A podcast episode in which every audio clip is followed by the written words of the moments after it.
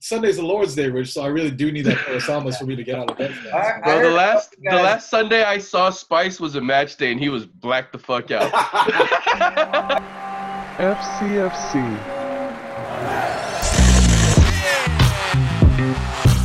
Light that candle. La vela está encendida. LAFC are back. Back in black. FC, FC.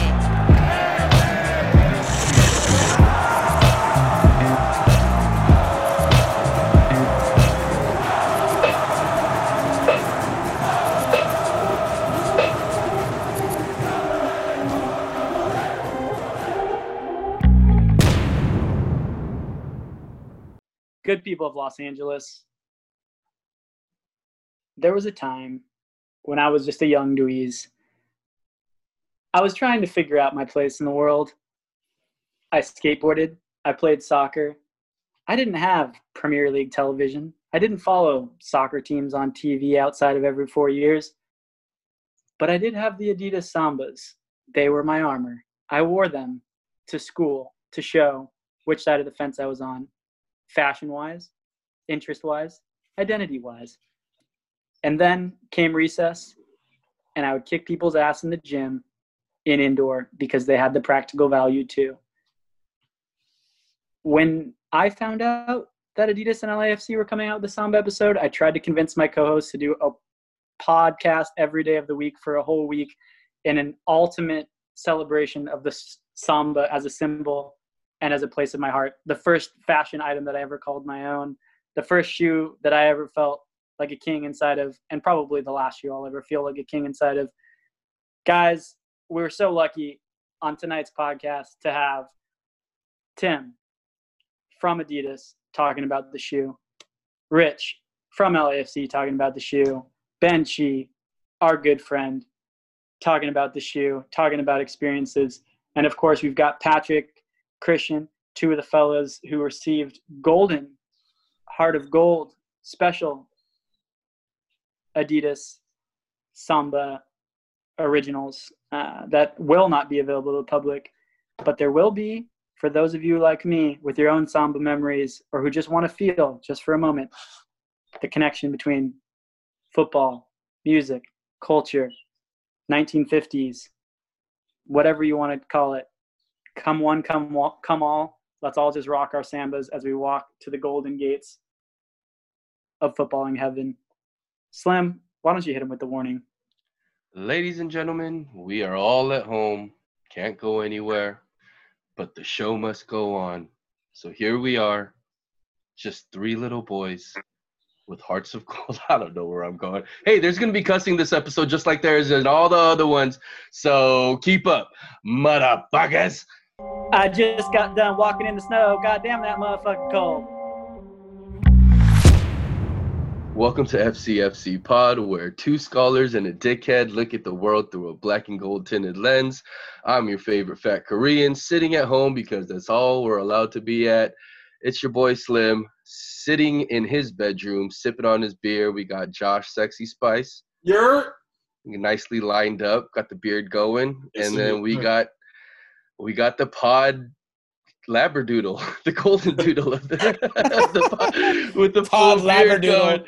Wait, Oh Slim, are you are you giving a shout out to Hoji right now or Big what? Hoji, man. We still, I still can't even kick it with Hoji because of this damn pandemic. But I mean, you're you're looking more and more like your puppy every day, brother. And he's really going to pick up Hoji so he could show us that they look. yeah, boy. Yo, I don't I know mean- if there's a resemblance. I don't know if A there's a little bit. A little bit. I hope so. And today on the FCFC pod, we have a very special guest. Um, I don't know if you guys have heard, but you know, LAFC and, and Adidas had a little bit of a collaboration, and and we have in our virtual room today the gentleman that made all that possible. The con- the the main connection between Germany to LA to LAFC.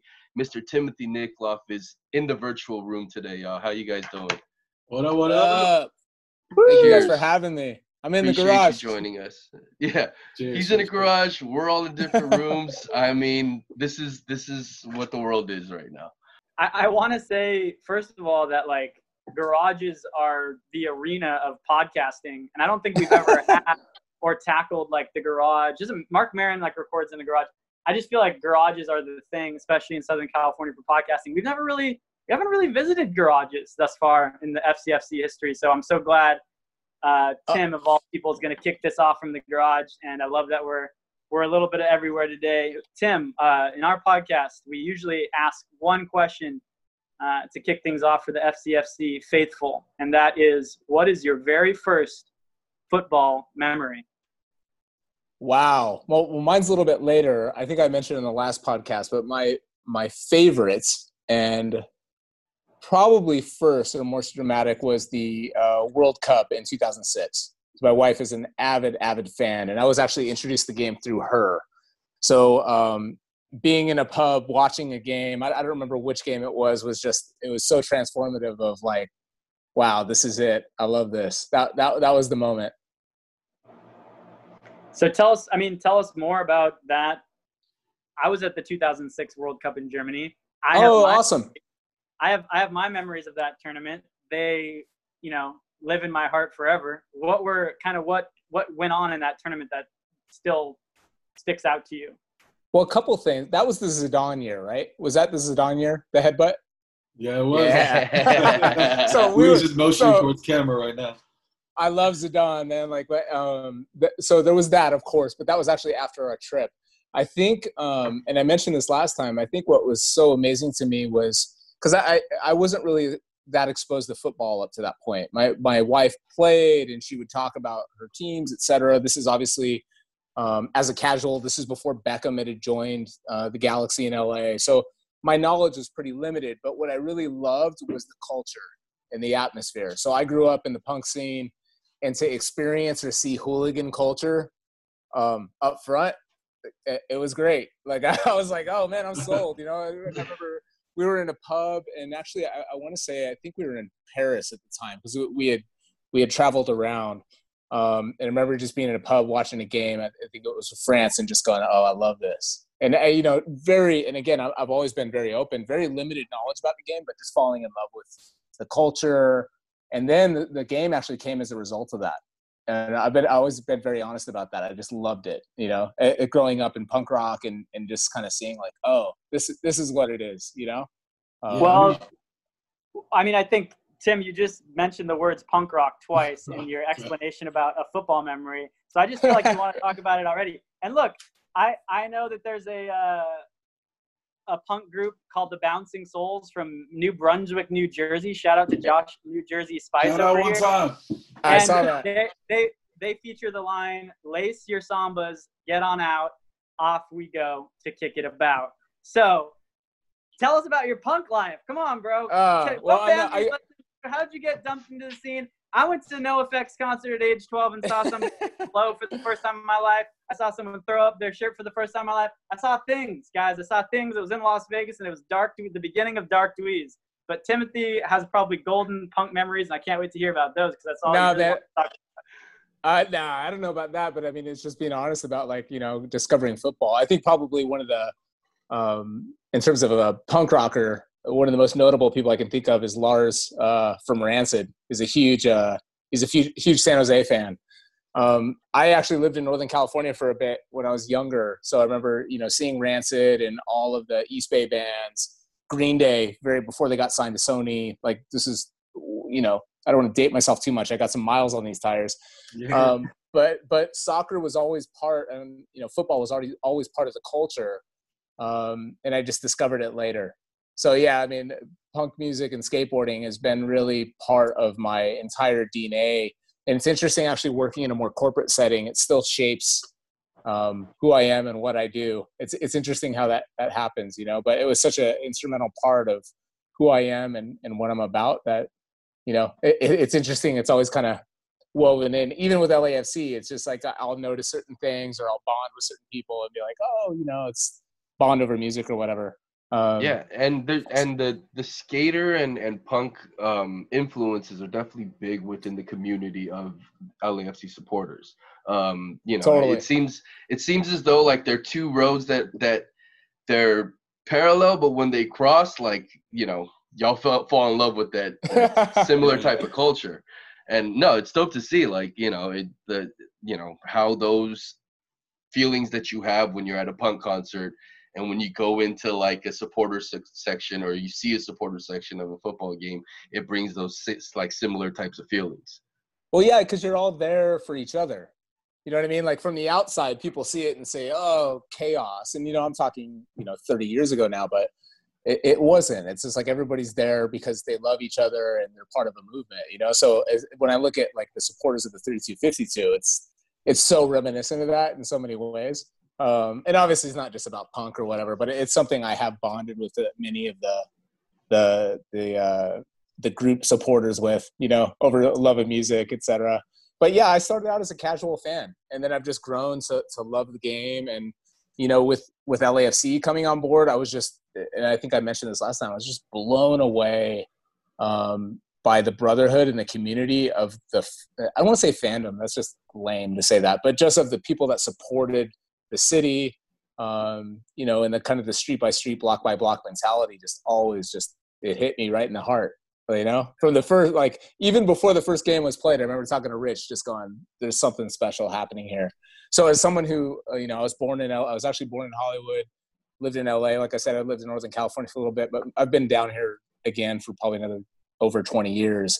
To see that kind of love in la is just it's great man. I i, I mean aside from from soccer if you will i know that's not really soccer stuff but it's more Oh no, that's what this is. This Yeah. this whole podcast is about. This is about the culture and, and the things you feel about it. And we don't. We, don't- we care. We love the game. We care about the game. But you're not really going to hear that on this podcast. yeah, you know what? You know what's crazy too is it reminds me of. I mean, I, I worked in skateboarding and I was in skateboarding for many, many years, and there's aspects of it that just remind me so much of uh, skate culture, and not not not so much from a not from a commercial way or anything like that, but more so like just the you know the language and the brotherhood of people and just like kind of like protecting one another from kooking it if you will you know what i Mhm. mean like um, a lot of that so there's so many similarities and overlaps um, it's just been really cool anyway sorry that that was a lot No, no, no. That's we, we love it. Talk about you, yeah, hell yeah. we want it we want it all and i should i'd be remiss if i didn't point out um, that the podcast episode that timothy keeps referring to was a shoulder to shoulder episode. It dropped i think about three months ago. Uh, go check that interview out. The shoulder to shoulder guys do a great job. Um, in my garage and i'm here three months later still. Hey. Like we'll, we'll do it every it's like- quarter. Yeah. it's it's like no time has passed at all you know? Uh, yeah. so I, I think tim just froze up in the middle of uh, talking about being oh, in the did, garage. did i Uh, freeze up oh no, you're back. You're back. Uh, Get back, You're back. He's back. He went. He traveled three months ago to the recording of Shoulder to Shoulder, and then he came back to the present. You gotta think about that. Yeah. And time is a flat circle. And for any technical glitches, I blame Hoji. Okay, so Tim, Tim is Tim is blurring. he's over here blurring, but he's discussing his punk, oh sorry his punk, his soccer, his uh, his roots and skateboarding culture. It's you know Pat from LAFC, I think, was the first one on our podcast that kind of connected the two skateboarding and uh, and LAFC and sort of how soccer is growing. Um, those were certainly the holy trinity for me growing up: um, skateboarding, soccer, and punk music. And so this company, Adidas, uh, really did represent those three. Uh, but Tim, how did you go from being a kid, sort of going to early Green Day shows in the East Bay, to being a guy who who worked in these things and sort of followed your passions in that way um, as you became a grown adult doing kid stuff still? um yeah man like i you know it's it's kind of like that classic story of just following your heart you know like i always wanted to be a professional skateboarder growing up but my my my brain was probably farther along than my talent um so i wasn't quite there but i love skateboarding and i, I, I like a lot of a lot of kids in my generation that grew up skateboarding kind of like uh, just need, wanted to be out of the house right? Like just away from whatever you're dealing with at home and, and you know being on the street. Um, you know i always wanted to be a professional skateboarder. It was my dream to actually work in the industry. I think growing up i kind of realized that i had another passion for marketing and branding.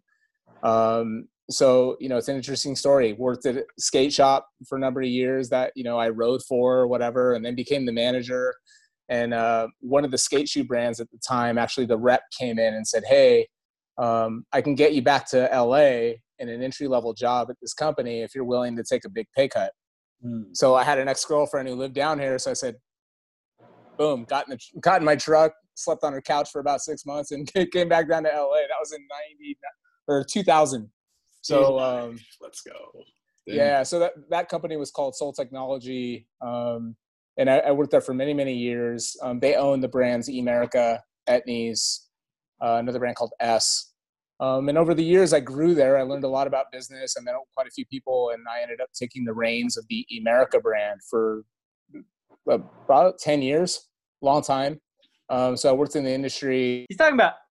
I just want everyone to hear. I want to echo Tim here. S Etnies Emerica. If you're from the time that I'm from and you didn't have shoe goo on the side of your shoes from trying all your kick flips and your ollies and your nose grinds with those shoes brands, rock and blue. I was a I was an S guy myself. I think they had the Eric Kostons, right? So those Yeah. are those are my jams. And uh, Eric Koston and Daewon Song were like constantly competing for my favorite skateboarder of all time. Uh, Amazing. But no, this we're gonna all get the day one. We're gonna get Daewon to a game. Oh my god, you have to, dude. No, I, I'm going to literally. Dude. I'll DM after this and go. We got to get because I've actually been trying to get a lot of the Adidas uh, skate crew to go to games. Uh, Because once they go, they're like, "Oh, sorry, I'm Yeah. glitching. My internet is horrible. Like I told you guys, I just don't." All Yeah. good, brother. no, you you're know. good. You're good. Hey, where, where does Daewon stay at? I just want to. I just want to have a word with him real quick. You know.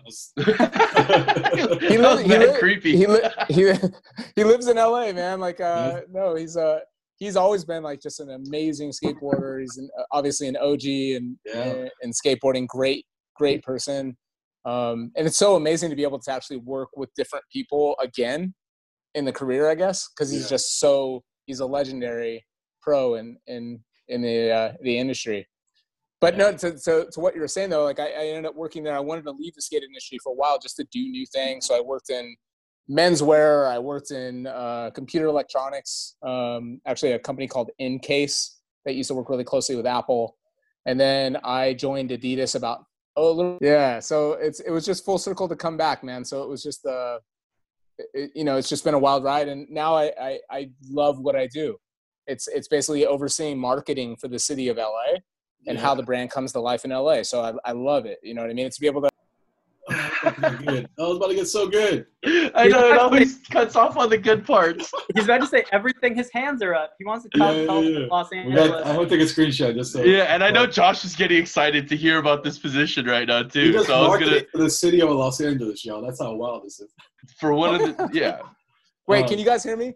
Yeah, Yes. yeah, yeah. Yeah. All right, yeah. all right. I'm gonna call in on the phone here in a minute. Yeah, call. What up- So Tim's gonna call in. This is our first break. Tim, call right back. We're gonna talk about Los Angeles right now.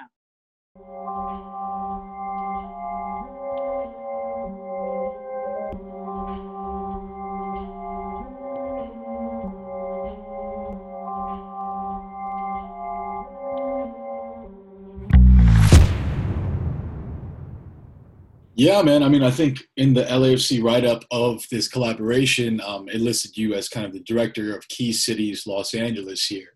And I think that's a super fascinating title. I think you were talking about before when you're talking about like doing marketing for the city of LA. And like, what's it what's it feel like for an like a, a local dude to bring a samba shoe to this city and to this club? Oh man, great question. So honored to work for this brand and for the city I love. That's like the first thing. It was just really dream come true, right? Being able to uh, represent such an iconic brand in a city that I, I has meant so much to me and shaped who I am. Um, you know, it, it, this particular project came to life in so many unique ways. It was actually a convergence of a little bit of luck, and it had to happen, if that made sense so this this particular shoe has been in the works maybe two and a half years or two years, um, which sounds like a really long time, which it is, but it was more so discussing what it would mean. And what I mean by that is like not just like, hey, let's do an LAFC shoe and like not think about it. It was it was like, what does this mean? What do we want to do? What do we want to have it represent? Um, which is really special. If that all makes sense. No, for sure, for sure. And can you kind of walk us through the different um, who who's who are you talking on the LAFC side at this point? The two two and a half years ago, like who's at the table with you talking about what this means for the city and what this would mean for the league and for this club in particular. Oh wow, you know what? I'm trying to remember back to who's like I'm trying to think of uh, one of the first people I talked to. Um, I want to say it was probably Pat or Rich. I think it was probably Rich first. Um, The and, usual you know, just yeah, just enamored by the guy because he's just such a special person. Like we we just hit it off personally. Um, and I know the difference between like somebody who's hype or whatever. Like he's just a really special guy who cares about what he does, and that's so rare. You know, I, I hate to say it, but it's really rare. So he was such a special person that when I met him, um, I'm trying to remember my first experience at a game, but I, I, I'm almost positive it was with him, just like being blown away. And up to this point, I I had been to you know the other team games, et cetera, um, but there was something really special about this. I think also um, it it just so much attention to detail, and I'm talking about the club. And what I mean by that is like, you know, a lot of times the sport teams they they treat it because really they're selling a product on the field, right? Like I mean, it, it, that's what it is. It's it's all every every brand, the Laker, like every every brand is like that. But this was like, and this actually harkens back a little bit to my skate days, but it was just different. It was like, no, no, no, like we really, really care, right? And in the same way that you could look at the Busses, the ownership of the Lakers, you know, it was it was like that, um, which is really special. And you don't you don't you don't get that a lot in professional sports. You just you just don't. And you got you guys know what I'm talking about. Yeah, absolutely. Yeah, man. I mean, I think we talk about we talk about this club more like, I mean, for better or worse, more like a, a family than like the corporate entity that is professional sports teams. And I think that's to our great, you know, blessing and detriment at sometimes. But I think that's really what makes it special is that everyone cares, like you said, man. That's a really that's a really great word for it. And I'm thinking about. Well, you know oh, what's funny? ahead. You know what's so funny about that? Like, here's an example of that. I used the term El Trafico the other day, right? And Yeah. Rich was like, "No, no, no, no, no, we don't, we don't use that term." And I was like, "What?" He's like, "No, no, no, no, like we're not, no, no, no, we're off of that. That's what." But that is why I love it, right? It's just like, oh, okay, well, tell me what's up. Why, what, you know, like, what, why is this not? And he's like, you know, he kind of went through it, and I was like, okay, I got it. You know, it's like it started as a joke. It wasn't really meant to talk about the derby. Um, but that's like that's an example. But there's so many of them like that. Like um, the amount of input that the that the supporter groups, the 3252, have in what is done on and off the pitch is you just don't see that. I didn't mean to interrupt you. I was just like, yeah, like that was Oh, man. literally like first thing popped in my head. Yeah, that's, Why you that's guys an issue close to our that's an issue close to our heart, Tim. I'm glad that uh I'm glad you got checked a little bit. Okay, that's all I'm saying. No, I'm playing. That's, we, we are going back and forth, back and forth on that all the time. And so no, I can on El Trafico or in general? Oh no, on uh, on in, in everything. You know, it, it's it, it is a contentious relationship, but El Trafico has been kind of a sticking point for supporters. But that's it's awesome, man. I'm glad that um that you know we we all I think don't have a problem with like kind of holding our ground. It's it's interesting for me because the way that we we show our affection for this club is so diverse, but there's still a code at the end of the day, which I think you can say for like you know genres like punk or genres like skateboarding, where it's like everyone can do whatever the hell they want, but there's comes a time when like you should know where the line is, right? And I think that's super fascinating to me, like finding like such a sacredness, you know, a preciousness about the culture that makes us all want to protect it and uh, make it grow at the same time. Yeah, and he, you know, like Rich and the entire organization protects it, like everything. Like, and I've I've heard I've been in the room where, you know, like they they protect it, like every everything, and I love that. And that's what that's I I just think that's so genuine and so special. Um, and that, I I think that what makes it really unique. You know. Yeah. Man. So, so Tim, I I'd be remiss as a samba lover, which I'll tell my samba story if we if time permits. Um, but I, I'd be remiss if I didn't ask, like, how you know, two and a half years ago, you meeting Rich, you sort of being enamored by what you see at Banc of California. You guys started starting the conversations about this to to the point where we get a shoe, um, a samba at that, and I believe Mhm. the only I mean, I think it's what is it? Real Madrid, Bayern Munich, uh, Manchester United, and now LAFC are the only four clubs with their own customized sambas. Is that right? Soccer Mhm. club. Mm-hmm. Yep. So you know, for LAFC to join that sort of elite um, team or the, the elite group of clubs, uh, it's a pretty special thing. And we all know how iconic the Samba shoe is. I believe it's the second highest selling Adidas shoe, also of all time. Uh, just talk about like how it became the Samba of all shoes, and talk about how you go from those early conversations up to the point where here in a you know in about 12 days, I think we're gonna get that shoe out to the public. Yeah, so excited, man. Like, um, that's a great question. So initially, when I say two and a half years, it's more so like me coming into it new and learning about um, a lot of different aspects of the business because I'm I'm a horizontal function, and what that means is I go across every sport and culture in LA. So it could be baseball, it could be U.S. football, it could be uh, you, you name it, right? Skateboarding. I, I go across all of it. So having to have knowledge about everything that's happening in LA, get, it, it equips you to just kind of know what's up and know what's going on and what's important, right? So that being said, I think going into it, going to one of the first few matches, and actually was probably about a year in. I'm trying again. I'm just kind of like trying to remember here. I remember just going like, we have to honor this, and it's it's totally no BS. It was like we have to honor this. I'm seeing real LA in the stadium right now, not BS LA, not what people think LA is. Real Los Angeles in the stadium. I'm like, we need to honor this. And it started with that. And I didn't know what that meant. I was just thinking about it. Like it was, and you know, anybody at Adidas can tell you, like I, I, I talk about what's happening here, specifically in football culture quite a bit because it's really exciting. It's exciting for me to see. It's exciting to see real LA be a part of it. And if you're from LA, you know exactly what I'm talking about. Um, so it started with that.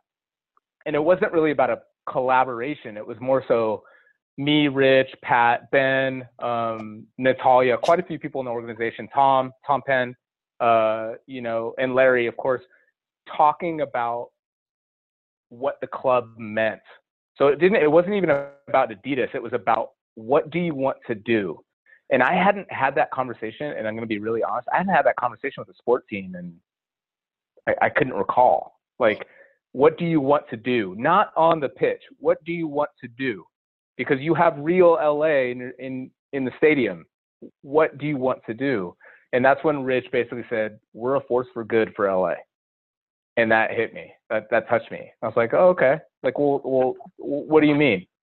And he would talk about the supporter groups, and he would talk about what was important to the supporter groups, and he would say, "Here's how we're trying to give back to the community." And then there was a quite a bit of overlap. Like, uh, you guys know Sticks. Sticks is a, a friend of mine actually before LAFC um, but even talking about, hey, we want to work with sticks, we want to do community give back, we want to do this, we want to do that, and not just saying we want to do it, consistently doing it and executing against it. And I think that's when the seeds were really born of like, not only do we want to honor LA, we want to honor being a force for good in LA. Hmm. And that meant so much to me. And that's really where it started. That that was the seed. And then we said, okay, well, how do we manifest this? And then of course Rich is like, well, it's got to be a samba and I was like, well, I don't. I was like, I don't know about you know, because right away it was like, no, no, we got to have a shoe. And I was just like, I don't know, man. Like, let's figure this out. Because doing a shoe is not easy in our organization. Yeah. Um, but that that idea that the the LAFC brand was more than a brand and about being a force for good, that was transcendent. And that's why we work together. It really is. That is 100% the reason. It's not to say, hey, LAFC's hot or what. That don't care about any of that. I think what's important to me is that this is a force for good for the city of LA that's determined to honor Angelenos across the city. And as someone who's from LA, born and raised for the most part, like that was it. I hope that all made sense. I know it's long-winded, but it's it's all very true. We I live mean, we yeah. live for long-winded on this. Exactly. it makes it so we don't have awkward pauses of us trying to think of questions. You know what I mean? nah, you're probably like this guy. This guy talks too much, but no, I mean that's literally to your question. That that's exactly how it kind of became a shoe because we didn't even know what it was going to be. We talked about like, do we celebrate the 3252? And when I say that, I say that broadly. You know, the supporter groups within the 3252. Do we celebrate the emergence of terrace culture in LA? Do we celebrate, you know, and and really it became this manifestation of like, well, let's show how much we're going to honor the club by producing this, um, which right, I think was a big deal. but I, you know, but we gotta like put the brakes on here. We're talking about the samba here. Okay? Richard Richard Orozco. Richard Orozco wants a lot of things. You know, he might tell the supporters groups like, "Hey guys, we're gonna we're gonna go pack we're gonna go pack the next uh, Elon Musk space bus down in Hawthorne and fly that shit to the moon for the, our next event." He wants a lot of, of crazy things, but the samba is sort of like on that scale in in my brain and like what I would imagine like Adidas is like history of shoemaking is, and, and especially related to to football. So how much of a, of an ask or, or a dream was it to go after a samba versus Huge. say like an Adidas, an Adidas original and maybe talk about the process that it took to sort of like show on your side like express how important this idea was to honor being a force for good and why the samba and how you had to maybe advocate or fight for you know maybe opening up that usually locked box uh, for this for this special shoe Oh, such a good question. Like, it's such a great question. So it started with a fumble. And what I mean by that is that I, um, this organization is amazing. Adidas is an amazing company. It's, it's, it's just a fantastic company. It's a global company though.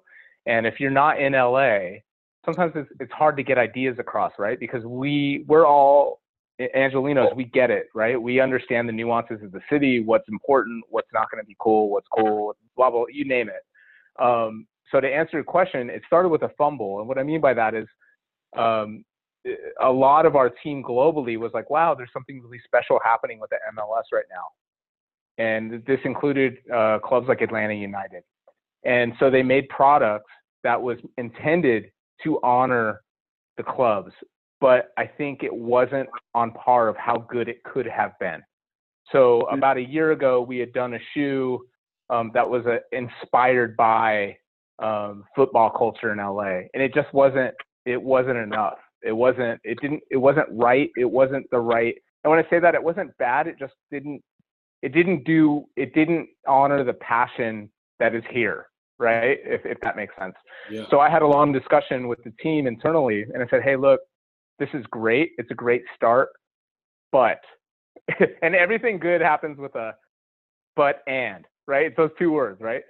Um, and actually, you're not supposed to put those two words together, but and um, the reality the reality is that I said we can do so much more Mm. because it's amazing that we did this shoe and it's and it's incredible, but I think there's a deeper story to tell. And as I started sharing videos and interviews and just feedback about what was happening with the club and the supporter groups because I'm really close to a lot of the supporter groups and what they care about, right? Um, that's when I think it kind of landed with more colleagues internally. They're like, "Wow, okay, yeah, you're right. This is something really special. How do you? How do we go about doing it?" the samba itself, to answer your question, was really that came from Rich. That was his desire. Like that is the quintessential class 1950s first, you know, Adidas classic shoe.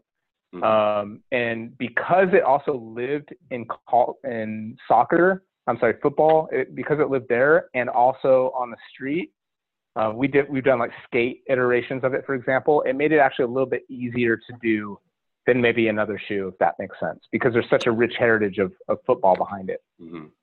Does that all make sense? I know there's a lot to chew on there. No. Um, it it absolutely i mean it absolutely makes sense um and and i and i think i you know going into this you know i went to adidas.com slash us backslash la uh, uh, samba and of course these forthcoming lafc sambas are coming out and there's you know there's lots of iterations of the samba shoe um, Mhm. and maybe it's just lafc's advantage to have black as a main color and have gold as a main color and you know, when I was a kid and always getting my sambas, they were almost always black with the white.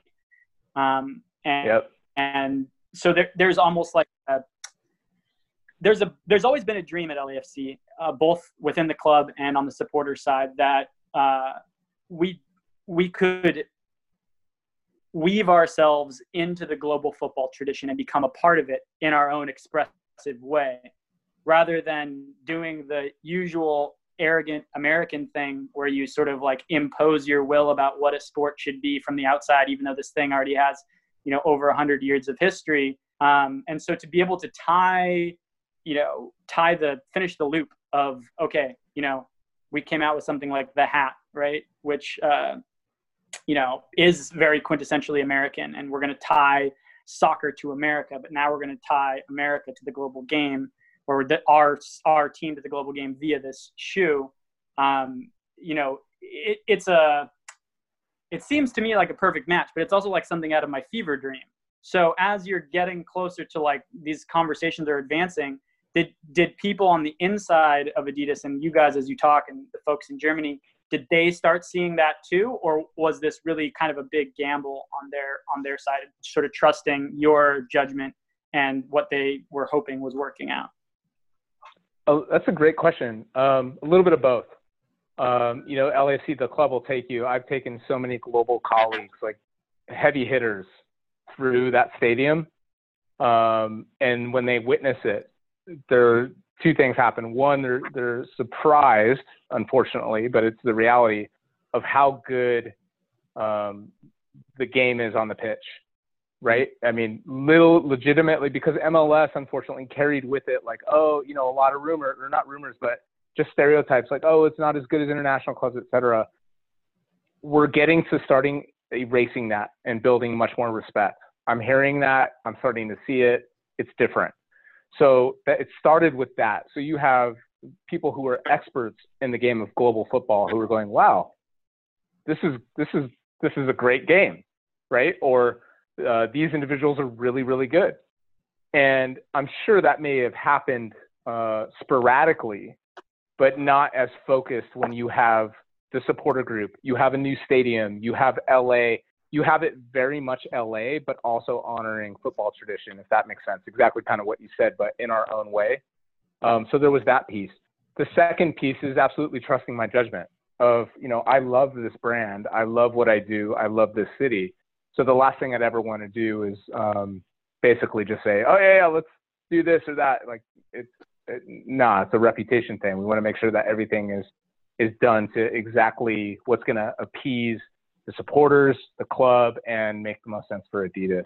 So it's a little bit of both. Um, I have taken so many global colleagues, like I said, through uh, to see games. Uh, the last, actually, one of, one of the heads of key cities, actually, um, I took him to the, uh, it was the uh, the El Clasico, I'll say, um, where we came from behind and beat Zlatan. It was his last game there. Mm. Um, and just seeing it, he was just blown away. He was like, "Oh, this is amazing." He's like, "It's finally happening in the U.S." You know, because in the UK, it's like it's very traditional, um, but different, right? That's what makes it cool is that it, it's honoring the history of football culture, but it's very much LA, like you said, the baseball hat, or uh, you know, the what we call terrace culture, which is really you know um, supporter culture in the U.S. looks different, but it follows some of the same rules, right? Um, if that makes sense. Yeah.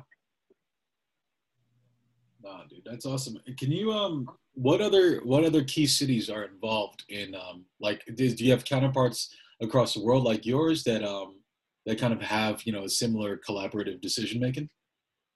Yep, absolutely. So we have, um, and just for reference, the key cities term about five years was developed as part of Adidas's growth strategy for the future. And the idea was that trends and um, excitement and the people that we want to love our brand live in these cities. Mm. So we identified six global key cities five years ago. It will be uh, likely expanded um, soon.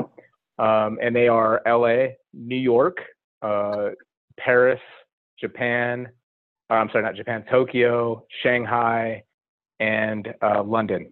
So those are the the six cities, um, and they're all very very different and all. Um, you know, we get learnings from each other. Like I, I reach out quite a bit to our UK team um, at the, the London office to ask about the clubs and what's going on, and you know how do the supporter groups work, et cetera. And then they'll ask me, you know, like, oh, you know, we see what's going on with LAFC. Tell us more. You know, so it's really interesting to be able to reach across the pond like that and get um, just different points of view and and just because we've identified these six cities, we're still focused on very much um, geography as being important. So we have offices in Mexico City, for example. I reach out to the Mexico City office all the time. Um, the game against Leon was obviously something that was really exciting. Um, So I'm able to do that from a global standpoint. It's pretty cool just to hear what's going on, what's working, what trends are happening, um, what's going on with football culture, et cetera. Um, and there's a lot of interest of what's happening in the U.S. It's it's great, you know. I mean, from Atlanta United to LAFC to Galaxy, obviously with uh, with Chicharito um, joining joining the club. Um, there's a lot of interest there. Hmm. So basically, if Adidas is the gospel, there are six disciples, and you're one of them. yeah, I, yeah. Good luck selling that one in. I don't, I don't know if anybody, I don't know if anybody will respond to that. More like if there is. Uh, I'm pretty sure that's how, how Kanye's doing his next uh next shoe rollout, right? I don't know. I'm not. I'm not a disciple. I'm more like, uh, yes, I'll go do that. Yeah, That's no. awesome, uh, I, man. I am very fortunate to rep, rep LA, and anybody who knows me knows that I love the city so much. It's just done so much for me and generations of my family that it's exciting to be able to see projects like this come to life. It really is. And and Tim, we're gonna we're gonna have Rich and Ben and Marcus and some of the folks that got the kind of gold shoes on a little bit later and sort of put this all together as as a big episode. We'd love to go to the you know release releases when we could during pre-COVID times and and sort of go around and talk to people. So we're gonna try to recreate that here. But is there anything you know this Oh. shoe is going to be out in 10 days. Is there anything specific uh, about about the shoe that you you ended up liking? I know like one of the unique features is sort of these these, these tongue inserts um, and uh, you know is there is there anything else about it um, that you you think people will like or any last last things you want to sort of say about the collaboration and what it might mean to you Yeah, I, I would start with thanking the club and thanking the support. Like I, I, I can't thank the club enough for all the support, and uh, they've been so supportive of myself and the brand along the journey. So when you mentioned Marcus, Marcus created that incredible video, um, gifting the the gold pairs. Like Marcus is a genius; he's amazing, and Ben obviously. Um, you know his outreach with the streetwear community and Pat and his outreach with the community. This could not have happened without that team. Number one, um, I would say that first and foremost. In terms of the shoe itself, it was really designed by the club. Um, you know, it's unique with the long tongue that harkens back to um, to uh, like kind of traditional football from the you know the 1950s, the original samba. Um, I, I would probably say that from a design perspective, it's just more about what it means than what it looks like, I guess. Um, it, it's a symbol of everything that club stands for, of being a force for good. And, and that's that. And, you know, I, I know it's not marketing speak, but I think that's what means the most to me because I see products all the time and some stuff looks really cool and I can't wait to put it on and I get tired of it. This is, is special because there's deeper meaning behind it, if that makes sense um, and it, it it's basically broken a, a glass ceiling, if you will. Um, The support from the 3252, the supporter groups, the club, um, all organic to say no, no, no, we we we're going to roll with this. Is just, I mean, everyone's paying attention, going wow, and uh, it's just it's just awesome. Hope that makes sense. Um, I, I love the way it looks. I think it's cool. Uh, I love the black and gold color. It's, it's good, but it's really about what it means to me more than anything. Yeah, man. The and I gold think, one's you know, probably just- my favorite. Yeah, no, just the fact that Rich sold you sold you on that idea of being a force for good in Los Angeles, and and you know, in in this year especially, we we definitely need to be reminded of that. Um, you know, that that's where this all started, and and I think something great like a collaboration with a brand as big as Adidas is is a reminder that you know of of what was built and and how much more there is to come, and how we need to stay focused on on building that community for that force of good. Oh man, and you know what? To that point, I got to tell you guys this. This is this is really cool. We're talking about the force for good a year ago, and then COVID happens. Hmm. And no, I mean it's little, and you know you have to think like budgets and everything get really destroyed by this. We're a huge company, but at the end of the day, we're trying to save jobs. Yeah. and to see that we're able to manifest being a force for good with the launch, I wouldn't change anything because the reality is is that this is why we did it.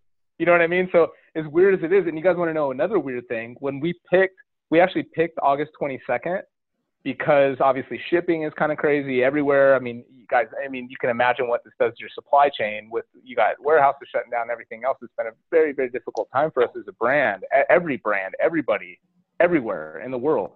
Mhm. Guess what day 822 is? It's El Clasico. It's, Yeah. it's the game. And it was literally like, literally this week, or when they announced the schedule, I was like, Rich, did you realize it's on this day? There's so many of that that I know it was right. And I'm not Yeah. trying to do the marketing speak. It's just, you know, from the Yeah. honoring frontline workers and community leaders to it naturally coming out on this date, it was just perfect. You know, I mean, how, how um, beautiful is it that we didn't even have a match and we still won that day? that, that's, That's beautiful. I know you're not allowed to say because you probably represent the Galaxy too, but we don't.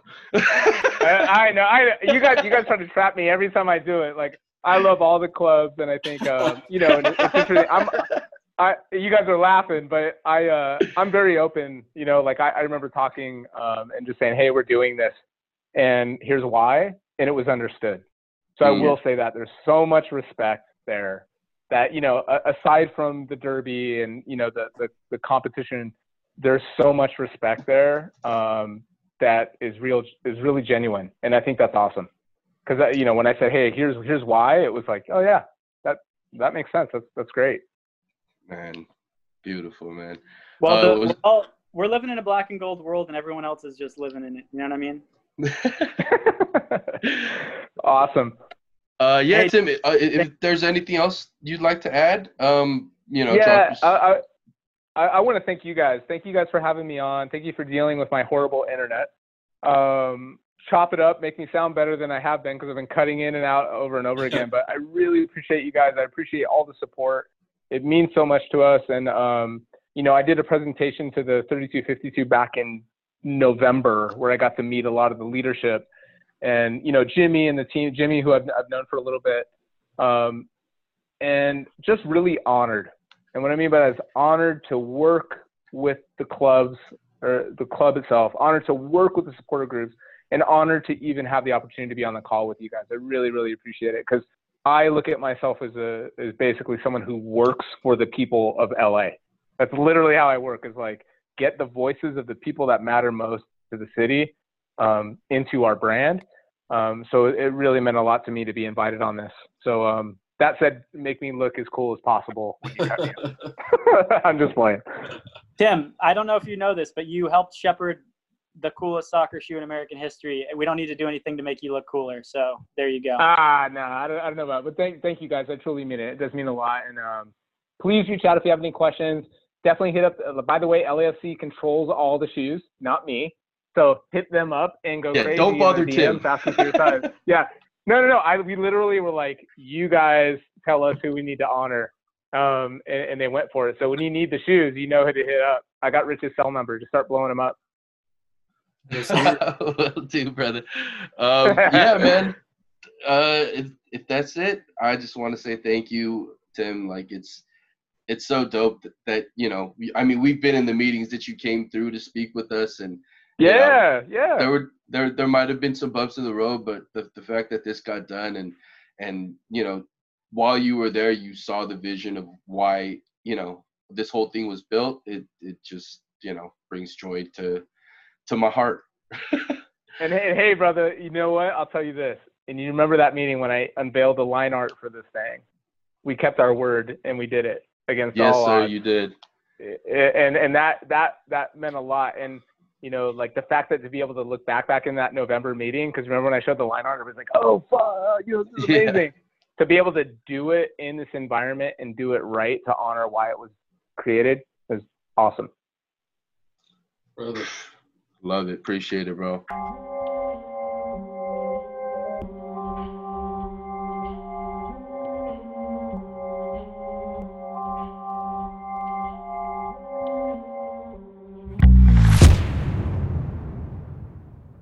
What's good, dude? Oh, Uh, Mr. Orozco's here.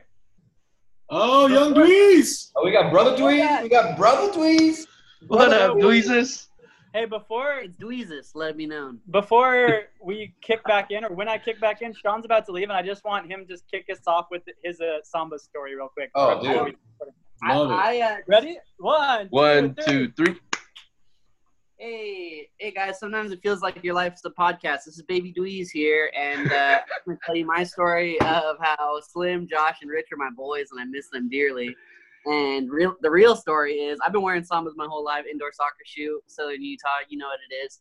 Big Dweez doesn't really rock the Sambas anymore. He's on a more sophisticated middle age kind of look now. So I don't know if he can really speak or really even deserves a pair, to be completely honest.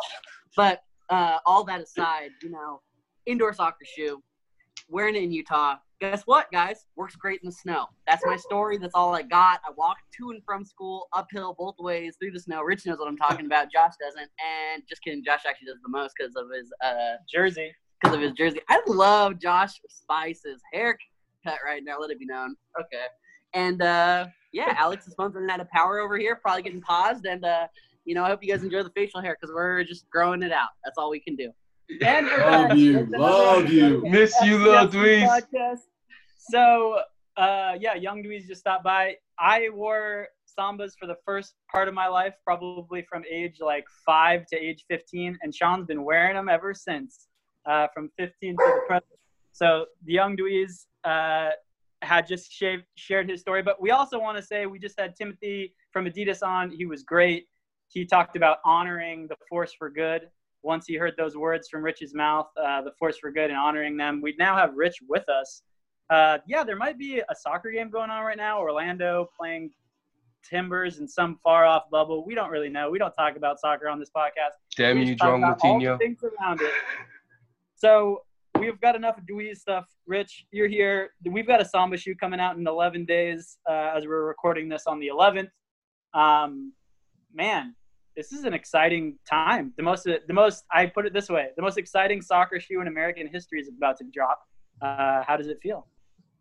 Uh, I, I actually I love your fire about it because I think the reason everyone's getting excited is because the roots of the shoe in the culture.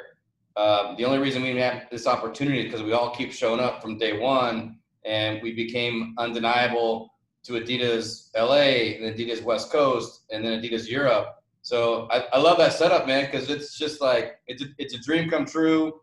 Um, all of us want to be um, have a place, have a seat at the table of of the biggest football clubs in the world and the best communities in the world. And the samba for me is is that baby step. Uh, we've been let in the door. We have a seat at the table, and it has a lot of swagger. So you combine the swagger and the fire with with the actual roots of what it means to all of us, and then how it reflects all of our different stories, uh, whether we're football heads or not. You know, that shoe transcends everything, which is why doing a partnership for the first time ever, you know, it's a it was the it's the first full collaboration with Adidas Originals for an MLS club. That's that's huge. That's huge. So we we've been breaking walls just like we've all been breaking walls from day one. So now we broke it. We, we actually kicked in the wall with a samba. Love it. Oh man. Timothy, I mean, yeah. or- Go ahead, Go ahead, Slim. No, No, no, no. Go ahead.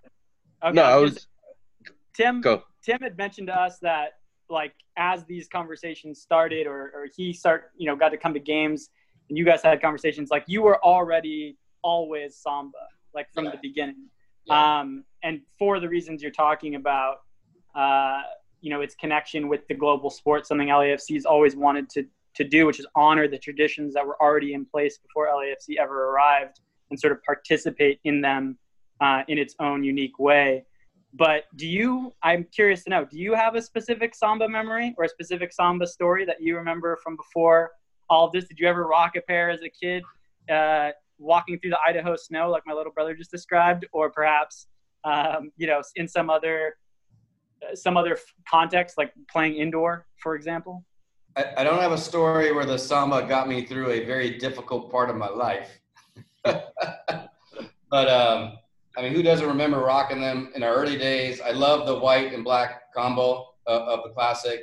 Uh, the white samba's got that kind of off-white uh, texture to it too, which is kind of fun. So you know these days off white is the thing. So I do remember the combo. Uh, obviously very affordable and accessible to all of us uh, growing up, no matter what where you were in life.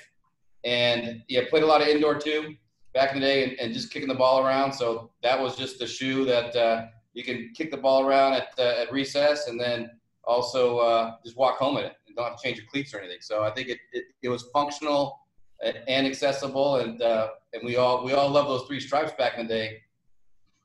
Yeah. So Slim and Josh, you guys, neither of you played growing up like maybe Rich and I did, and my brother. But what was what was the Samba's like visual appeal to you? Like, how was it as like a fashion item, or was it at all, or did you guys like scoff at the Samba and I'm just making all of its dopeness up in my head? Go ahead, Spice Man. You're the you're the fashionable one here. Yo, the Samba Samba's hot.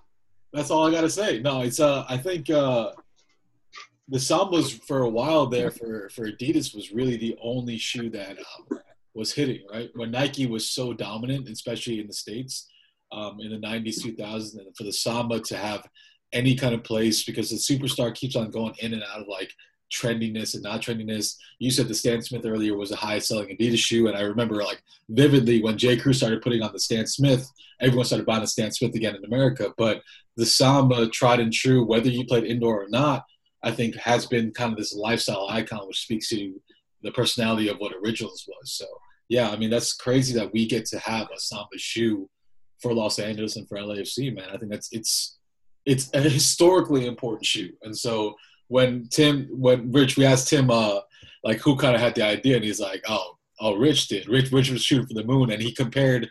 Dewey's compared you asking for a samba like you asked um, Elon Musk to go to the go to Mars together with LAFC. and that's yeah. how big of an ask it was. So that's where you stand in our hearts and minds, Rich. So I want you to know that, and you you uh, pulled it all together. But here, the, the fun thing is we've all made big asks from day one. Like that's the the big and the bold. All of us have stories about that. The big and the bold about dreaming of what we can create here. Uh, and then Samba, I mean, you mentioned it, it's more than just an LAFC shoe. It's a Los Angeles shoe. So it, mm-hmm. even when you look at the design and the messaging, it's about Los Angeles. It's the LA hit on the tongue of the shoe by design. So you know, it's Los Angeles first, and that's always what we put first in our community at the club. It's about the city first and the people first, and you know, hopefully, we represent that in the best way possible. So even even how it was designed was was carefully thought about. That we want you know all Angelenos to get excited about it, and if, when people get excited about when you have LA product, I mean, the world gets excited about it. So that that's what's gonna be fun about it. Rich Orosco, you set the stage right now for all the sneakerheads and all the supporters who are going to buy this sneaker. Is there a right way to wear this shoe? Do we should we mm-hmm. not take the second tongue off? Is that the authentic way to do it? Is showing the LA LA gold LA crest on there the only way to do it? What what's your take? Because we're we're gonna take kind of take cues from you, bro. So I I think much like if you pop the collar on your jacket or your polo, it depends on the event. There's some places where you pop the collar, and there's other places, you know, Easter Sunday at, at lunch with mom, you know, the collar's down. So yeah. I'm actually I like having the, the, the long tongues uh, maybe in my drawer for a potential pop the collar event. Uh-huh. But uh, I'm actually a no long tongue guy. I'm excited that the blacks coming out uh, have that option, the no long tongue. And you know, for for for me, this is, and I'll get back to, you know, we always talk about uh, uh, uh, the divine with this shoe, but like this is the rite of passage if you're a real LAFC fan, if you're with us and you're in it, you got to have the uniform. if, you want, if you want to go to heaven, you have to have black LAFC samba, and that's what I believe. Wait, so did you also you buy gave a shoot up to Erwin McManus, Rich? I don't know if he'll approve of that. I love Erwin. I love yeah. Erwin. I hope he listens to this. Wait, these these these religious metaphors hit with these two uh, church going boys uh, to my left and right on these digital screens, and I know they hit with a lot of people. But I want to know was there divine intervention to also create a LA Derby on the 22nd, the day that the shoes come out? How hard did you have to lobby to actually get the shoe to come out on the same day at this game? So you bring up a beautiful point. It is divine intervention. All of our journey, like we all know, there's these magical, spiritual uh, pieces in there. We didn't plan the 22nd. This thing was like in the works. Well, just look what happened. What's dropping on the 22nd? You know, the Battle of Los Angeles, the LA Derby. You can we can go on and on. But yeah, you, it's exact. It's a perfect question because this seems like it always happens to us, and and I think it happens to us because we're all super real and authentic about what we're doing, and we love group and we love community, and we want to enroll other people. We want to get everybody fired up with us. So I, I think it's just happening because of because of the good energy we're throwing out there. Adidas smells it. You know, those guys were our partners from day one, which is very cool. They didn't jump on, you know, season two. So day one they were there. I, I was rocking the black sambas every match day, super early. A, they're comfortable. B, in my head, it was kind of aspirational about us being in that game. I've been to Germany. I've been to the Adidas offices in Germany. Like when you walk in there, it, it does feel divine. It feels like you're at a spiritual experience. You're at you're at a church of of world football and casual culture when you walk in there. And by the way, their campus in Nuremberg feels like that. Know, they they take their their brand very seriously and they take their narrative very seriously and the history very seriously. So, you know, it took a while for us to move the needle with them to get this kind of a special production within a giant infrastructure, right? You, we can't underestimate that. The, the work that Mike Brennan did, he's in Portland, and then Tim Nikoloff here in LA, the work that those guys did in the inside to just showcase everything we were about. And then, you know, this week, I mean, there's two guys, uh, the D9U crew, the guys in the um, Northwest, uh, Northeast Capo stand, those guys, you know, they started the Vela left shoe. They started raising that Adidas shoe, you know, with the Vela goals. Like they, it was already in our DNA and, and in our veins, Adidas and originals. And these guys just started like even taking it to a whole different level. So I'm really excited for guys like that to get their, their first Samba because those guys, everything they did, I was sending all that to Adidas and I was sending all of that to MLS. Like, guys, we have we have something happening here. We have a, a, an amazing energy here, and let's do something that's never been done before and, and trust us. It's really about trust us. So this whole thing was trust. Trust Adidas trust us. All of us what we're building together, and it just all it all works when you have that. So I'm just pumped because it's it's been a collective effort for all of us to make this happen. Um, our entire creative team, Jeff, uh, Marcus, uh, Pat, Ben Chi, Natalia in our in our partnership marketing group was like on this every day, just you know, project managing it and just pushing it through because you know there it's an it was a, it, over an 18 month conversation. This mm. was not quick, so we were just like, it's like it's like a daily, to, a weekly to do list. What's the, what's the samba? What's the samba? What's the samba? So it took a while, but we're we're pretty pumped. Super collective effort. So we're gonna have some of the folks on later who got pairs of the gold ones, but do you want to yep. talk a little bit about how uh, those were sort of people yep. were nominated for those and those were distributed as the force for good? Yeah, so you know, those were created really to create a conversation. We all know in the sneaker world and, and apparel world, you know, there's you want to kind of have some license and create some fun, fun swagger product um, that is not necessarily make sense for large runs, and just give it out to people who who who have contributed to to what you're about. So the gold sambas, um, you know, in again, we couldn't script this window for all of us. So who better to gift the gold sambas to than community heroes? And also, you know, people who've been here from day one, you know, directors in the 3252. Um, that was like an honor for us to be able to, to, to, to give people like that these shoes. And I mean, the text messages we got, the videos we got of people being surprised. I mean, we all know the power of, of just that, you know, small, thoughtful, uh, you know, craft driven gift. Like, you know, that that you know people really put a lot of heart and soul into creating it, whether it's a five dollar something or a hundred dollar something or a ten thousand dollar watch. Like we all know and we appreciate craftsmanship. So when you get that got that package as a community hero of that gold shoe, like I literally got videos with people who were thanking us and it choking up and in tears um, because they felt like LAFC honored them as a community hero. You know, we don't know what people are going through in their daily lives. You know, who's who's acknowledging them, who's thanking them, so it's, it's that power of that uh, that delivery. That well, we know we got a couple other more people coming on. So Rich, you've been good with your time uh, as always. Good having you on the FCFC pod. You've probably gonna been on like a hundred times. You'll be on a hundred more, I hope. And uh, yeah, thanks for thanks on your side for for bringing this those of us who've had relationships with sambas you know in our lives i think we can all i can i can speak for all of us to say like this is it's such a such a gift, you know, having the stadium in, in, in Expo Park, walking distance from my house was a gift. Having the type of team and the thing we put together, but it's also been cool to see things like you know the fitted hat come out, the shoe come out. All of it is uh, all part of that that dream and that thing that you guys keep pushing for. So we're also grateful for you to keep doing that. Yeah, I love man. it. If you if you guys think about it, like these monster culture driven brands are taking a bet on us. Like I'm wearing the new era hat on purpose. You know, they took a bet on us early. First team in MLS history to do a deal with them. Uh, you know, Beats by Dre with our custom beats that are not for sale yet. Um, but like those guys took a bet on us. They believe in our culture. So to me, the Samba and Adidas Originals is, is the next step of people believing in us. And I'll tell you right now, before we uh, sign off, it's just the beginning. We got a master plan. Let's run Adidas Originals. And yeah, and shout out Rich, man. Uh, let's give you some flowers while while you can smell them.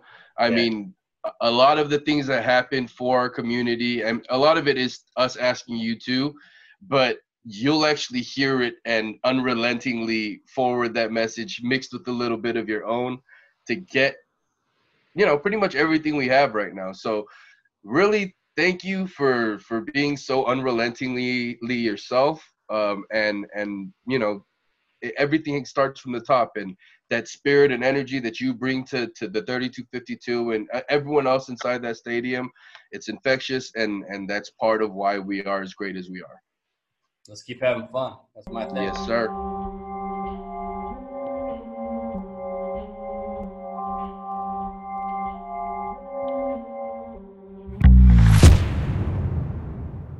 Wow, dude, your beard is amazing, man. Thank you. yeah Just- I've just it's let something it go. that most asians cannot do you don't That's what- understand how impressive that is That's what people would say Merlin's beard. oh yeah you make me want to pull it like that from the base just how the girls like it Wow. I don't want to say anything that's going to get me in trouble. I'm just going to keep my mouth shut. dude just get fired bro it's cool If I can get a job with you guys, why not? Yeah. oh yeah you gonna work for free Let's hire. Love line, love line, dude. We gotta we love line with that shit. chi That's the idea to work for free, isn't it? That's that's the dream. Yep, hell yeah, that's what we're doing. We're gonna move to southern Utah into a hut in the wilderness and just keep recording every day. No way. We got to go to a beach in Brazil, man. Utah's too expensive. Oh, Ben loves Brazil because them Brazilian girls love Ben. Oh, for real? Yeah. I can No, Brazilian Brazilian girls, from what I hear, fucking love Koreans, right? I can neither confirm nor deny. And we're back with another integral part of the amazing collaboration that is the LAFC Samba. Samba, samba, samba, samba. Mr. Ben Chi, how are you doing this evening? Samba, Samba. Um, I'm I'm good. All things considered, I'm good and excited to be here uh, again. Um, I know you guys haven't had me on here for a really long time, much to my dismay, but um, I'm I'm happy to be here. Thank you guys for inviting me. Always, man. Um, if you guys don't know, Ben Chi is in charge of basically all of our merchandise. He he or I mean, all right, don't bother him about the merchandise. He hates when people bother him. but he's the one that, you know, kind of does all the dirty work that, you know, gets all these things to happen. If if Rich is selling the dream, um Ben has to build the field where they will come. So Ben, uh, yeah, we just want we just kind of want to know what like what your perspective of the process was to to get this historic piece of shoes to delivered to us. Um, I think with all things uh, LAFC, it just starts with a vision. It starts with a dream. It starts with a hope, and we kind of work at it from there, right? Um, I think we've always wanted to create something that is authentic to the culture of football outside of the stadium. Um, something that was going to be global, something that would really resonate with not only our community but our, our fan base as well too. Something that pays homage to a brand that has taken football and football culture to another level. Um, something, some a brand that has consistently put uh, their money where their mouth is and have invested into the communities and invested into the game of soccer. Um, and and I think this collaboration is definitely something that we've been looking forward to for a long time. I think when we say that we want to be the next cultural icon in global football and we want to press uh, you know, and, and we want to further and you know really develop more of the importance of football culture into you know the United States. I think this is a really really good step forward in achieving that. You said it was an 18 month process. Like, how difficult was it really to get this done?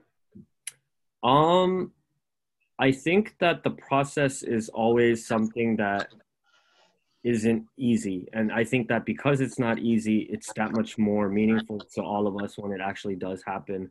We have to take into consideration a lot of different things like how much is the price of the shoe going to be? What are the additions that are going to make the price of the shoe go up? Um, how do how like how mindful can we be, or what is the extent of mindfulness we can take into consideration when we set something like the price point? And even just me talking about it for the first 30 seconds, we're only talking about a small portion of it, an important one, but just the price point aspect. Then we kind of touch upon what does the packaging look like? Um, how does the shoe look like? What is the colorway, the tongue, um, the soul, um, the story behind it, why it makes sense, how we build it out, how do we roll it out, who do we consider? Um, you know, so there's a lot of different things to kind of look at. It's not just as easy as saying, okay, well, you know, here's a website, go on and customize it however you want. Um, there's a lot of different things that you have to kind of check off. And I don't know if a lot of people know this, but Adidas Originals has never collaborated with an MLS club before or the league in, in, in, in, general. So for those of you guys that don't know, there is an Adidas Mountain logo, which is the Adidas logo that is on all of the jerseys. And then there's an Originals logo that is on a lot of their, you know, tracksuits, um, their uh, their skateboarding, uh, their original skateboarding um, brand. So essentially, you can almost look at it as two separate brands, although they're the same entity. So there's not a lot of crossover between Mountain and Originals, um, which was a hurdle in itself for us to be able to collaborate with. So, you know, it was an extreme honor for us to be able to be the first MLS club to do it, but it also came with that much responsibility and that much back work in order for us to make that happen. Ben, I know you're a big um, I mean, you're like in kind of the fashion scene. I mean, there's things that you're more directly tied to. Shout out FC Dorset one time out here, but www.fcdorsum.com. Let's Buy go. some shit. Buy some shit now. Yes. But uh, I know it's like it's, we just you just talked about even the difference of the logos, right? But like you're now a part of this larger group, but you're somehow directly involved in getting a trefoil to Los Angeles and getting you know getting that logo to a MLS club. Like, does that mean something to you as as uh, someone who I consider kind of a historian in the streetwear and in the kind of sneaker space? Like, what does that mean to you? Um, I don't know. I think you know maybe I'm too close to the picture. I just never really put it in the way that you put it. But I guess hearing it from you, it kind of makes me swell up with pride in playing a very small, small, like minimal portion in making it happen. Um, I think the fact that Adidas Originals is able to do a collaboration with an MLS club, um, because it has been done before in a European stance. You know, Manchester United has had a shoe, um, and a couple of other clubs worldwide that are globally recognized. But then for us to be able to do this, you know, three, four years into the club's history, and being able to collaborate that, um, yeah, I think that that's huge. It's it's it's a I think it's a pivotal moment that may, that may not be remembered by every single person outside of the people that are involved or directly affected in the community, but you'll be able to kind of trace it back on the paper trail maybe 10 years down the line when these things are happening more often and say, oh shit, you know, I did my research and I didn't know, but Adidas Originals' first collaboration with an MLS club was done with LAFC. So I think it's definitely a feather on everyone's cap. Like I'm talking about the community, the people that get to purchase it, the people that get to sell it, the people that have got to create it, the people that got to pitch it. I think it's a I think it's literally a notch on everyone's belt. It's a win for everyone, not just the people working at the club or working at the brand. Yeah, can you take us through the rollout of like you know this idea for Force for Good? Tim and Rich both highlighted it before, but like where um where like when you got the shoe, the final shoe, and you decided to, who to seed the product to, which is you know really sacred process for new shoe releases. Like, what was it like to be like? We're gonna give the community leaders that SGs are selecting, that the club is selecting together. Like, where where was the kind of um, back and forth with that, and like, what was like? I think I heard your voice on video to be like the one actually handing the shoe to the different people there. So, what was that like for you? Um, I think that, you know, we try our best to focus on what makes the club special, which is the community of Los Angeles. It's the people that make the club. So when we really sat down and thought about how we're going to, you know, hand these shoes out, I think that the way that we could have approached it obviously was to go to the people with the followers or the influence or the people that have the social, uh, you know, power in order to kind of make people drive um, attention and awareness to this. But we kind of felt like that was something that wasn't authentic to who we were. Not that there's anything wrong with that, and there's a lot of different scenarios and cases that require those kind of things. Um, but I just felt like with the shoe that was not going to be available for retail, that people weren't going to be able to purchase, we kind of felt like there needed to be a certain amount of, uh, how do I say, uh, an, an honor in, in it, and people needed to work for it. And I think that people needing to work for it didn't necessarily have to come from a place where you set someone up to work for it, but someone who's already been working without any kind of reward or any kind of gain for them personal self. So we sat down with the shoe and felt like the shoe was something that was really special, something that was very um, uh, attention grabbing, and we felt like you know how do we how do we how do we really make this resonate with somebody? And that's when marcus term, uh, came up with the term uh, heart, heart of gold and coined that term for this particular shoe. And we kind of sat there and looked through the idea of you know who do we recognize? The people that are out there you know on the streets that are you know fighting the good fight whether that's in the hospitals whether that's in as a delivery service uh, person whether that's per, uh, teachers whether those are you know essential workers everyone that we felt like people that are out there you know marching in so in the streets for social justice. Anybody that's really making a difference in the community no matter how little or how small i felt like you know that was the best way for us to take a look at it. And we didn't feel like the best way for us to dominate those people was for us to go and find those things but rather to kind of keep uh, keep it you know the opinions and the suggestions of other people that are out there that are on the streets that are having personal relations that, that wanted to honor people. I think that that was um, a, a way that we wanted to really recognize and, and honor those people. Mm.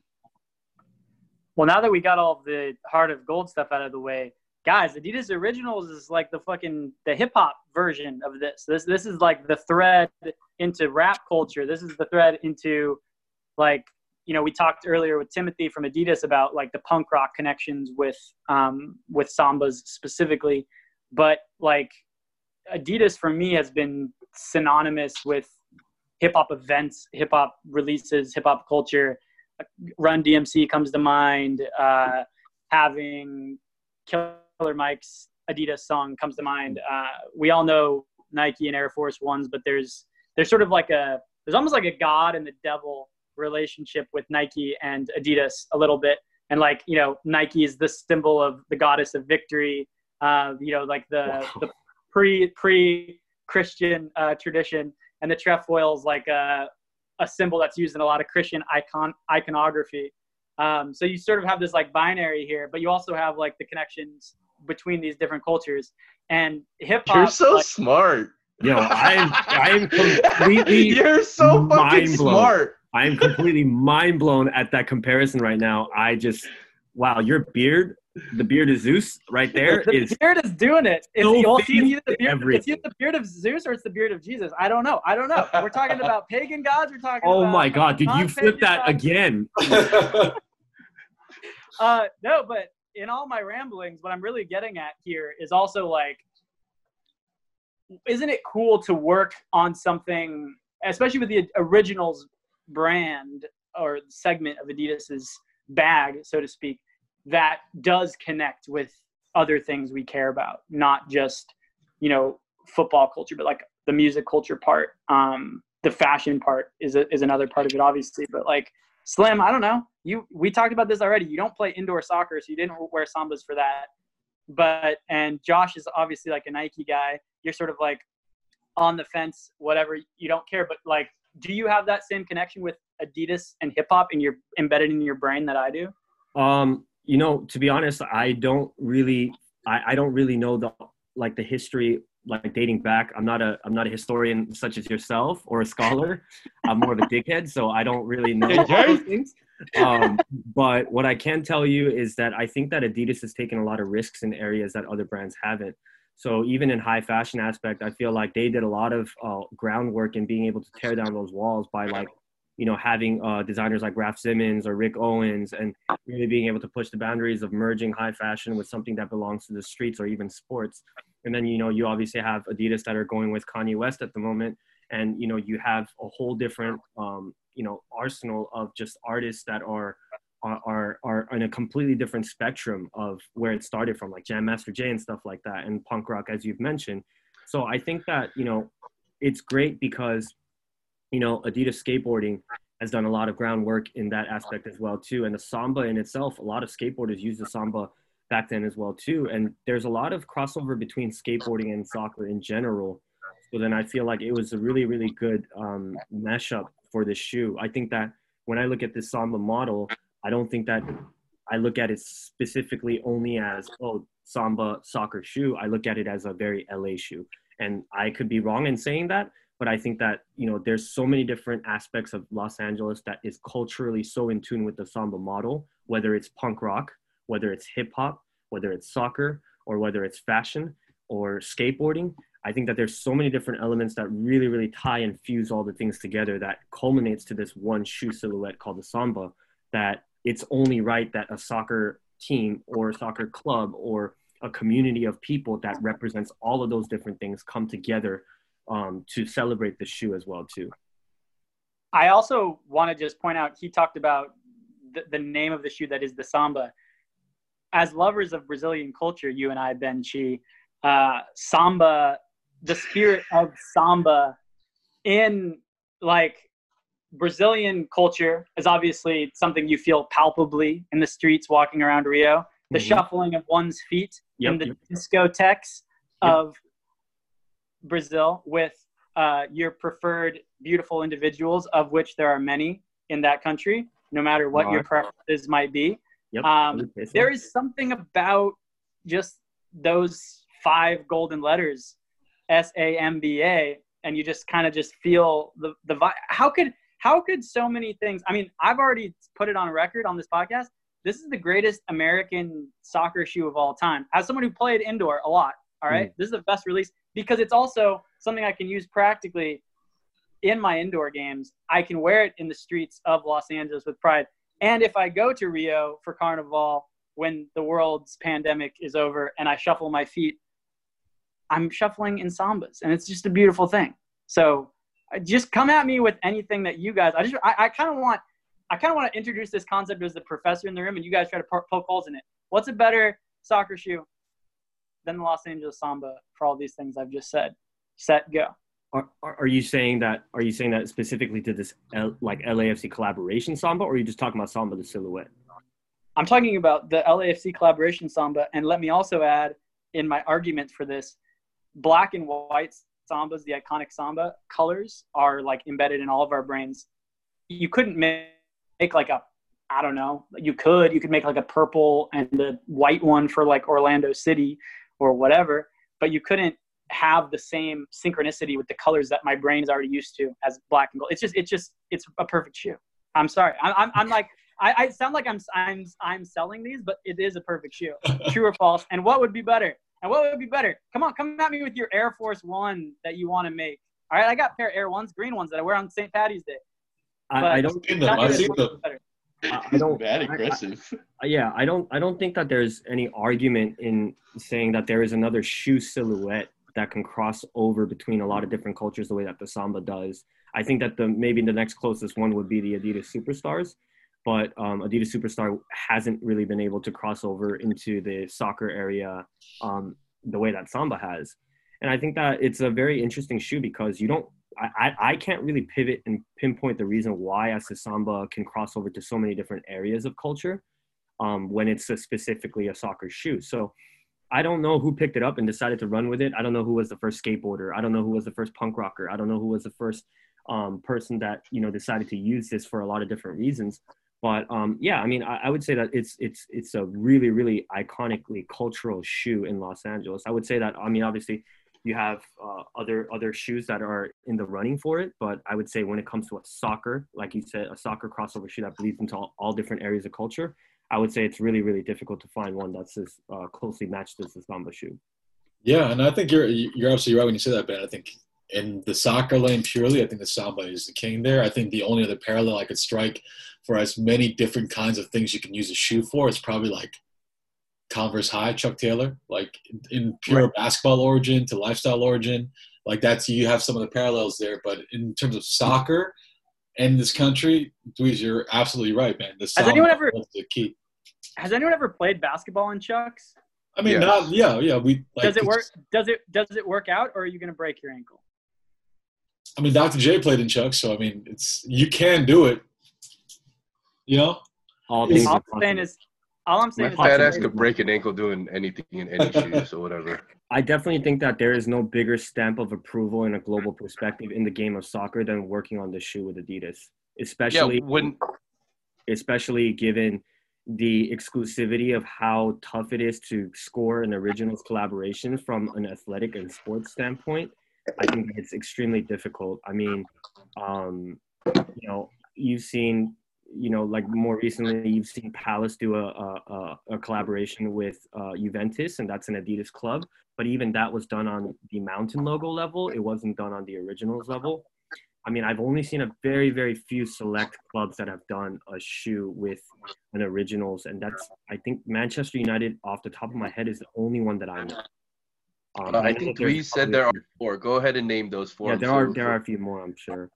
No, when I heard, when I heard what the other four teams, I was like, okay, we're in fucking ridiculous company. Yeah, absolutely. Yeah, I mean, I think that there's no doubt that the prestige of the the the list of people that we're we're with is is unbelievable. You know, I, again, this is after our club's been in existence for only three, four years, and I could probably tell you that there's a lot of people around the world that are still like, "What the fuck is LAFC?"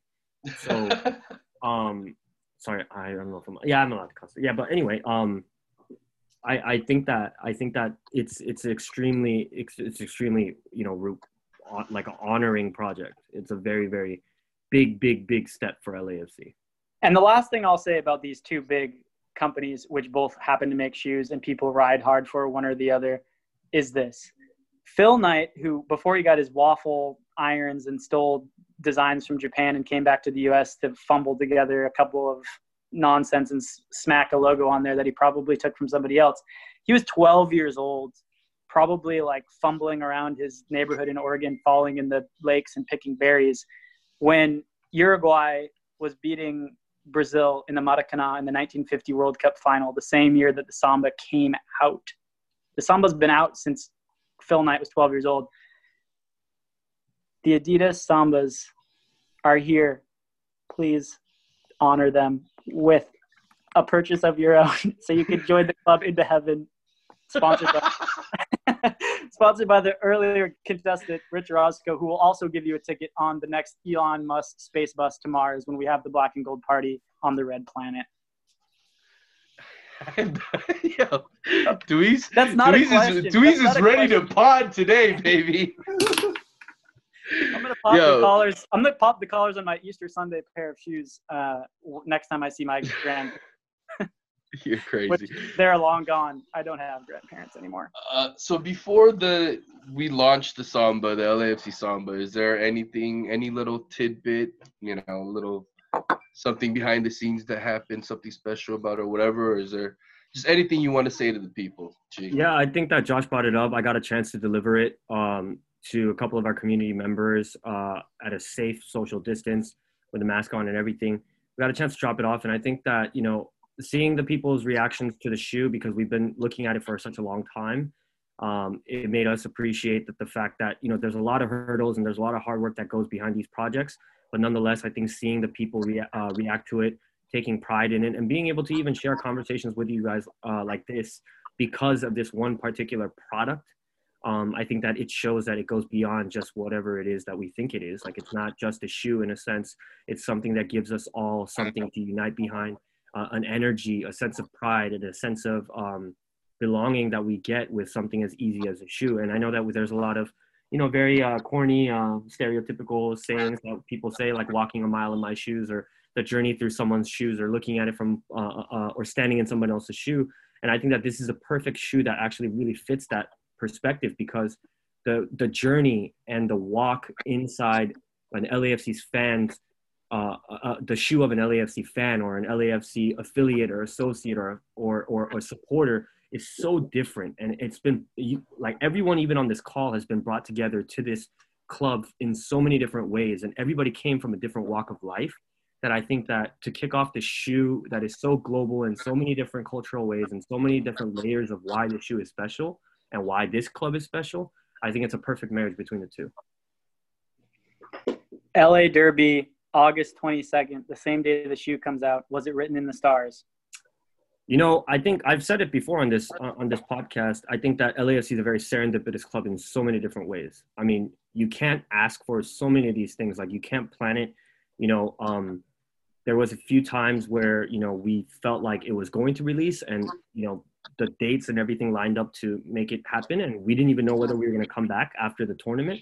And we had found out just as much as anybody else had found out in the same way that it lined up with the Galaxy uh, match. So, I mean, I think that, you know, yes, it that the stars couldn't have written it any better, and I think that that's a maybe that's a maybe that's a sign from whatever Christian pagan whatever thing you mentioned. last last question, last question, Benchy. Favorite samba memory? First samba memory. Of this project or first samba memory of any samba and Oh, you can even answer, and, and you can even answer not related to the actual shoe you can also give us the story about sambaing in brazil Hey, he can't talk about that here. yeah, I can't talk about my samba experience in Brazil, um, just because it's a little bit more uh, steamier than the shoe in itself. But uh, what I what I, what I will say, my first samba memory is um, I bought it from I, I bought a pair of sambas and I wore it out, and I would probably have to attribute maybe me having a certain compliment that led to a certain night out with a certain individual to the samba shoe. Hey. so it was a the very night you unique met, shoe, long tongue. that was maybe that was the indicator. I don't know what it was, but it kind of worked out in my favor. I got a compliment on the shoe, and it was a very good conversation starter. And then one thing led to another, and then the shoes were off. Yo! sometimes God. the best time That's the story, part of a shoe- baby. sometimes the best part of a shoe is when you take it off love that love that chi Or putting it on to, yeah, to go back to where came from. Yeah, I, I totally agree. Oh! Ole, ole, ole, ole. we love chi we love story time we can't wait to we do an entire episode dedicated to your children's book where you read it out loud to us as story Thank time you. Thank you, guys. All right, brother. We'll talk to you Have soon, good man.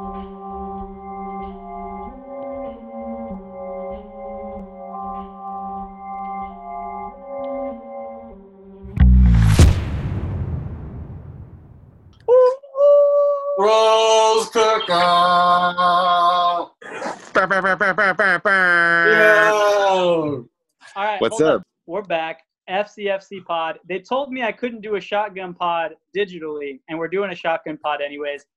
We're talking sambas. We're talking adidas. We're talking my battery getting low on my phone but we're still rolling through it because it's plugged into a charger. Let's fucking go. Christian from cuervos the boy he's here slim is over there he's doing what slim does best josh Bice, we're back here we already talked to Ben Chi. We talked to Rich. We Oh, talked we to got Tim. Pat? Now we're talking to the people. Oh, and we got Patrick in the building too. Pat is Hey. here.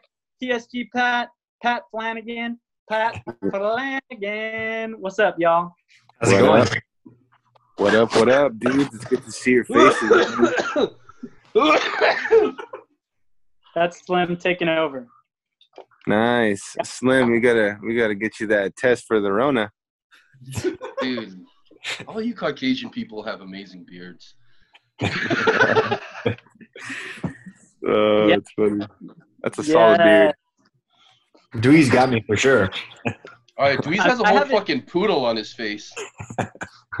Yo, a razor has not touched my face since uh, Slim came over. Since Slim came over for uh, St. Patrick's Day. So this is since then. Holy It's a quarant- shit. It's a representation, physical representation of how long we've all been doing this. All right, hold on, Nice. I- I Nice. went downstairs to get Yo, water. let, let me let me set this up real quick. Let me set this up real quick. Okay, so in my head right now, I got two of my favorite people here on the podcast here with me. I got two very opposite ends of the sneaker spectrum. Okay, I got Pat, who's a very New Balance new dad out here. He's a he's a he's a big dude. Khakis New Balance right here, and I have Christian Jordan head extraordinaire over on the other end right here. But both of y'all got a, a, a were blessed and seated with a pair of exclusive all gold LAFC Sambas, and for very good reasons. I think both of y'all are actually educators and great cooks as well. But like, can you talk about like where you guys kind of are in this sneaker journey and what it meant to get this shoe from the club, man?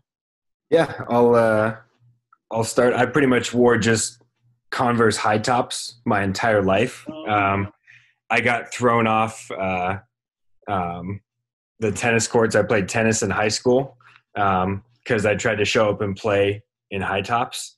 And they're like, yo, there's no arch support. Like, you need to get real tennis shoes. And so basically, since then, I've been wearing New Balance from Big Five. So I've been dad shoes since high school. Hell yeah, dude. nice. We, Some, we some, forced you uh, into the streetwear line. some uh, some New Balances are pretty fire, man. You got to put you on. There's a lot of there's a lot of heat out there. I don't know if they have it at Big Five, but you can find some shit.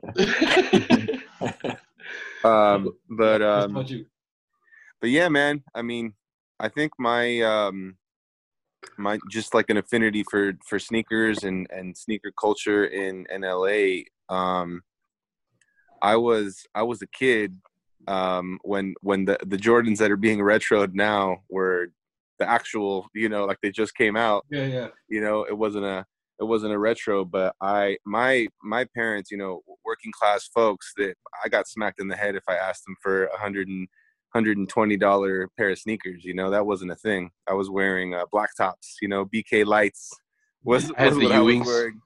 Yep, I was wearing I was wearing the clunky shoes, but um, I could still remember the first pair of Jordans that I ever bought with my own money. I want to say I was probably 14 or 15. Long story short, my dad um, he asked me if I wanted to um, be like a, a busboy or a waiter at one of their events. Mm. And I was a kid, dude. I had no business serving booze. I had no business. I had zero experience doing any of that stuff. But I told him, yeah, you know, I'll try it out. And um, I worked probably 7 or 8 p.m. until 2 in the morning. So, you know, picture this, you know, 14 year old kid working in a hall and just taking tips from these dudes in cowboy hats and like freaking, you know, snakeskin boots at these events.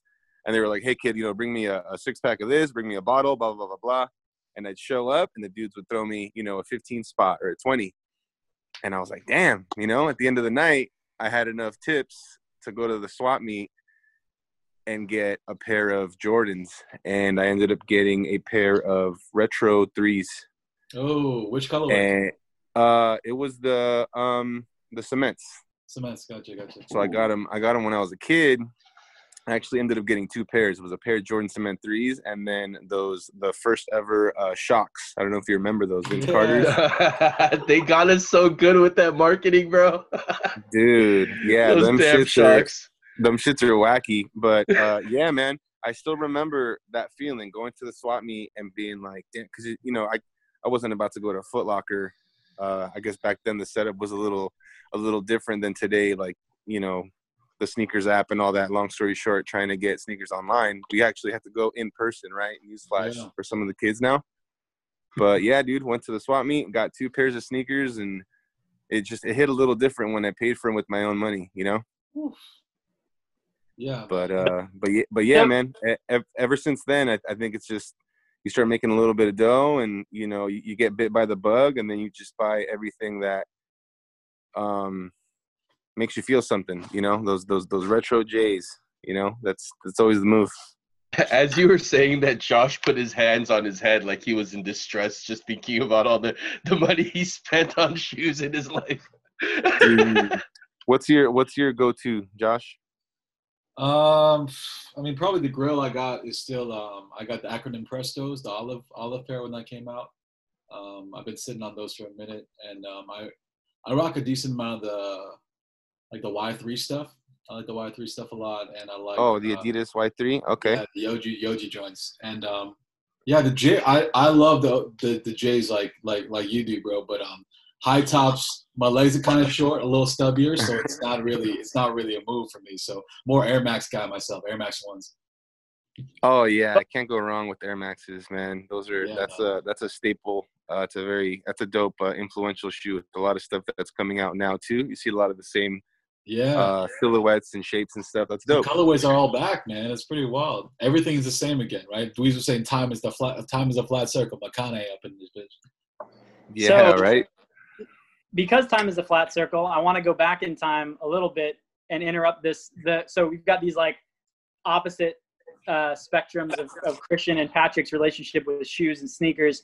But I'm curious for both of you, before this whole collaboration with Adidas happened for LAFC, what was your relationship with the Samba shoe? Like, did, do you have any memory of them? Did you ever get them when you were a kid? Did you ever play in them? Like, what did you thought about that shoe? Um, yeah, I, I had uh, a number of samba shoes growing up. Uh, we, uh, I have two older brothers, and we played uh, soccer when we were kids. And the the samba was a shoe that we used for indoor soccer, with the you know, the big flap, the big flap tongue, um, and it, it's just the it's just the right uh, shape, right? The toe box, the way that you can grip on uh, turf fields, even the ones with the little um, pellets, the little tire pellets um, and yeah, we we uh, we used those when we were kids. Um, so it's it's definitely um, it's definitely special to see that same silhouette and that same uh, shoe with the the LAFC wing, you know, and seeing you know shoulder to shoulder and block by block and street by street and all these things that we've talked about. Now you're actually holding something tangible, you know, something in your hands that like Ad- Adidas, let's be honest, right? They don't, you know, Adidas doesn't have to work with anybody, right? Like they don't, they don't need anyone. They're Adidas, you know. So the fact that they're dipping now into L.A. Uh, street, you know, streetwear, street culture, street hype, whatever you want to call it, I think, um, I think they're on the right track with with the design and with pick, picking an iconic shoe like the samba right there, there's a lot of different ways that they can go from here um but but the the the samba is i mean it speaks for itself Yeah. Pat, how about for you, brother? Pat, you might have to unmute. You might have to unmute yourself. So I'd first heard of the samba when uh, I first actually got into soccer. My buddy who just said, "Yo, come over on Saturday morning. We're gonna watch the Premier League." Um, he would like pause it, and then like at halftime and everything, he would just start talking about football culture um, over in England, and so he, we could talk about you know the hooligan culture. He would talk about the casuals. He'd talk about the style, the history of the clubs, but also uh, the footwear. So. Um, I didn't realize it, but I'd seen a lot of kids playing soccer in samba, usually indoor uh, sambas when I was a kid. But you know, kind of similar. I couldn't. My parents were never going to buy me that, so I was out there running around in my knockoff high tops, seeing these kids, and I was like, "Well, those look pretty sick." Um, but similar to then as I am now, it's like I'm nowhere near cool enough to put on a pair like that. Have you have you guys have you worn your pair of gold ones yet, Patrick? I have, yeah. Yeah. What's Yep. that like? What's it feel like, dude? Where, yeah, where'd you wear them to? Was it just around your living room, or did you go out and stunt? So, so as much as possible, I was I was stunting around the block, taking my kid on a walk. Um, Yeah. that's about all I can about all I can do these days. But uh, it felt amazing. Like it felt like I was just like, I mean, they look super cool, but it also felt just like stepping into stepping into soccer history and being able to kind of feel just a little bit of that. And, and I love Pat, and he he is true to it. He he is fully dadded out before he's been a dad. But I would just love to see him walking young stand down the street in those bright ass shoes. Because even me, I don't I don't even know if I could rock them. They're you know they're they're you know bold, ostentatious to say. There's your oh. SAT word, scholars. What's up? Whoa, let's go. We knew you were Korean on the on the on the. Let's go. Boom. Yeah, you know my parents still beat my ass a little. What's up? I'll get a shot with the gold sambas and my dorsum jacket on. Oh, love yeah, it. baby. Oh, the, hype, the hype fiend, Pat. Let's go. Oh, no, man. low, low key, I bet your kid's gonna have this memory of your of of you know dad walking around in these gold shoes, like stomping around the block, like you're some sort of like you know a god amongst men. Which you know, who who doesn't who doesn't want that feeling at least once or twice in their lives? Christian, He'll like, be real have- disappointed when he's like 17, but yeah. Christian, Christian, have you thrown yours on? Have you rocked him out in the world yet? Uh, actually, yeah, I just did a kickflip right before this. I'm kidding, dude. Nah, I'm kidding. No, I um, I I opened them up. I I like kind of admired the package. I took them out, and when I found out that um, they weren't going to be producing anymore, they weren't going to be sending any more out. A couple days after, um, those things went right back in the box, man. Put them in the shelf, you know, and You would, yeah, yeah. maybe True collector, true collector. maybe maybe one day maybe one day I, I honestly i wouldn't even consider myself a collector at this point because most of the stuff that i buy i do i do wear um but yeah maybe maybe one day i'll, I'll throw them on but i definitely didn't just want to have one wonky one you know with the big old insert and the laces all busted out. Yeah. but um but yeah no I, I haven't i haven't put them on yet but i'll i'll send you guys a photo when i do. Yeah, for the listeners who, who kind of aren't a part of the supporter R3252, like kind of um, news and stuff like that, Pat and Christian were chosen as um, part of this program for this really like um, for this shoe that's not going to be released for uh, directors of the 3252 and essential workers. And these two gentlemen here are um, are uh, I have no problem bigging them up because they are freaking amazing members of the community. Um, Pat is, you know, Pat and I have talked a long time about like how much he dedicates to his kids as an educator, you know, and like what he's during the times of COVID, like how much time he puts in to making sure all his kids are kind of stable and they're understanding that you know, I could still, you know, get an education this time and learn stuff. And and Chris is similar in that way and as an educator himself and as a director of community service overall for 3252, like he's been doing stuff for migrant workers up in um, up in Northern California throughout this all of quarantine. And um, uh, we just got we've been talking to Tim, Nickloff, Rich, Benchy, and just the idea that LAFC as a force for good is is the idea that Adidas is kind of harping on right now, and for that to come, this release to come amidst the amidst the time of quarantine is truly. I mean, I couldn't think of a, a better and more dire way to show our show just what we're made of, you know. And these two guys are a big, big example of it. So, um, no, I just want to say thank you guys, like straight up. Like you guys have been in the cut working through this whole time. So I wanted to thank you for that, man. Yeah, man. No, uh, no, no sweat. I think, um, I think without question, the the the the MVPs and the the people that you know, I wish if it was up to us, you know, can get the um the trophies like these, right? The the the hookups, yeah. the perks are all the volunteers that come out. You know, um, we're we're just kind of the ones that help facilitate a lot of these events and every time i kid you not every time i post up something in a chat or in a message board i go damn i really hope we get you know a handful of you know doers. And and the the, the more events that we try to facilitate with the help of other community leaders we're we're uh, we're lucky enough to be able to still get a lot of people to pull in the right direction.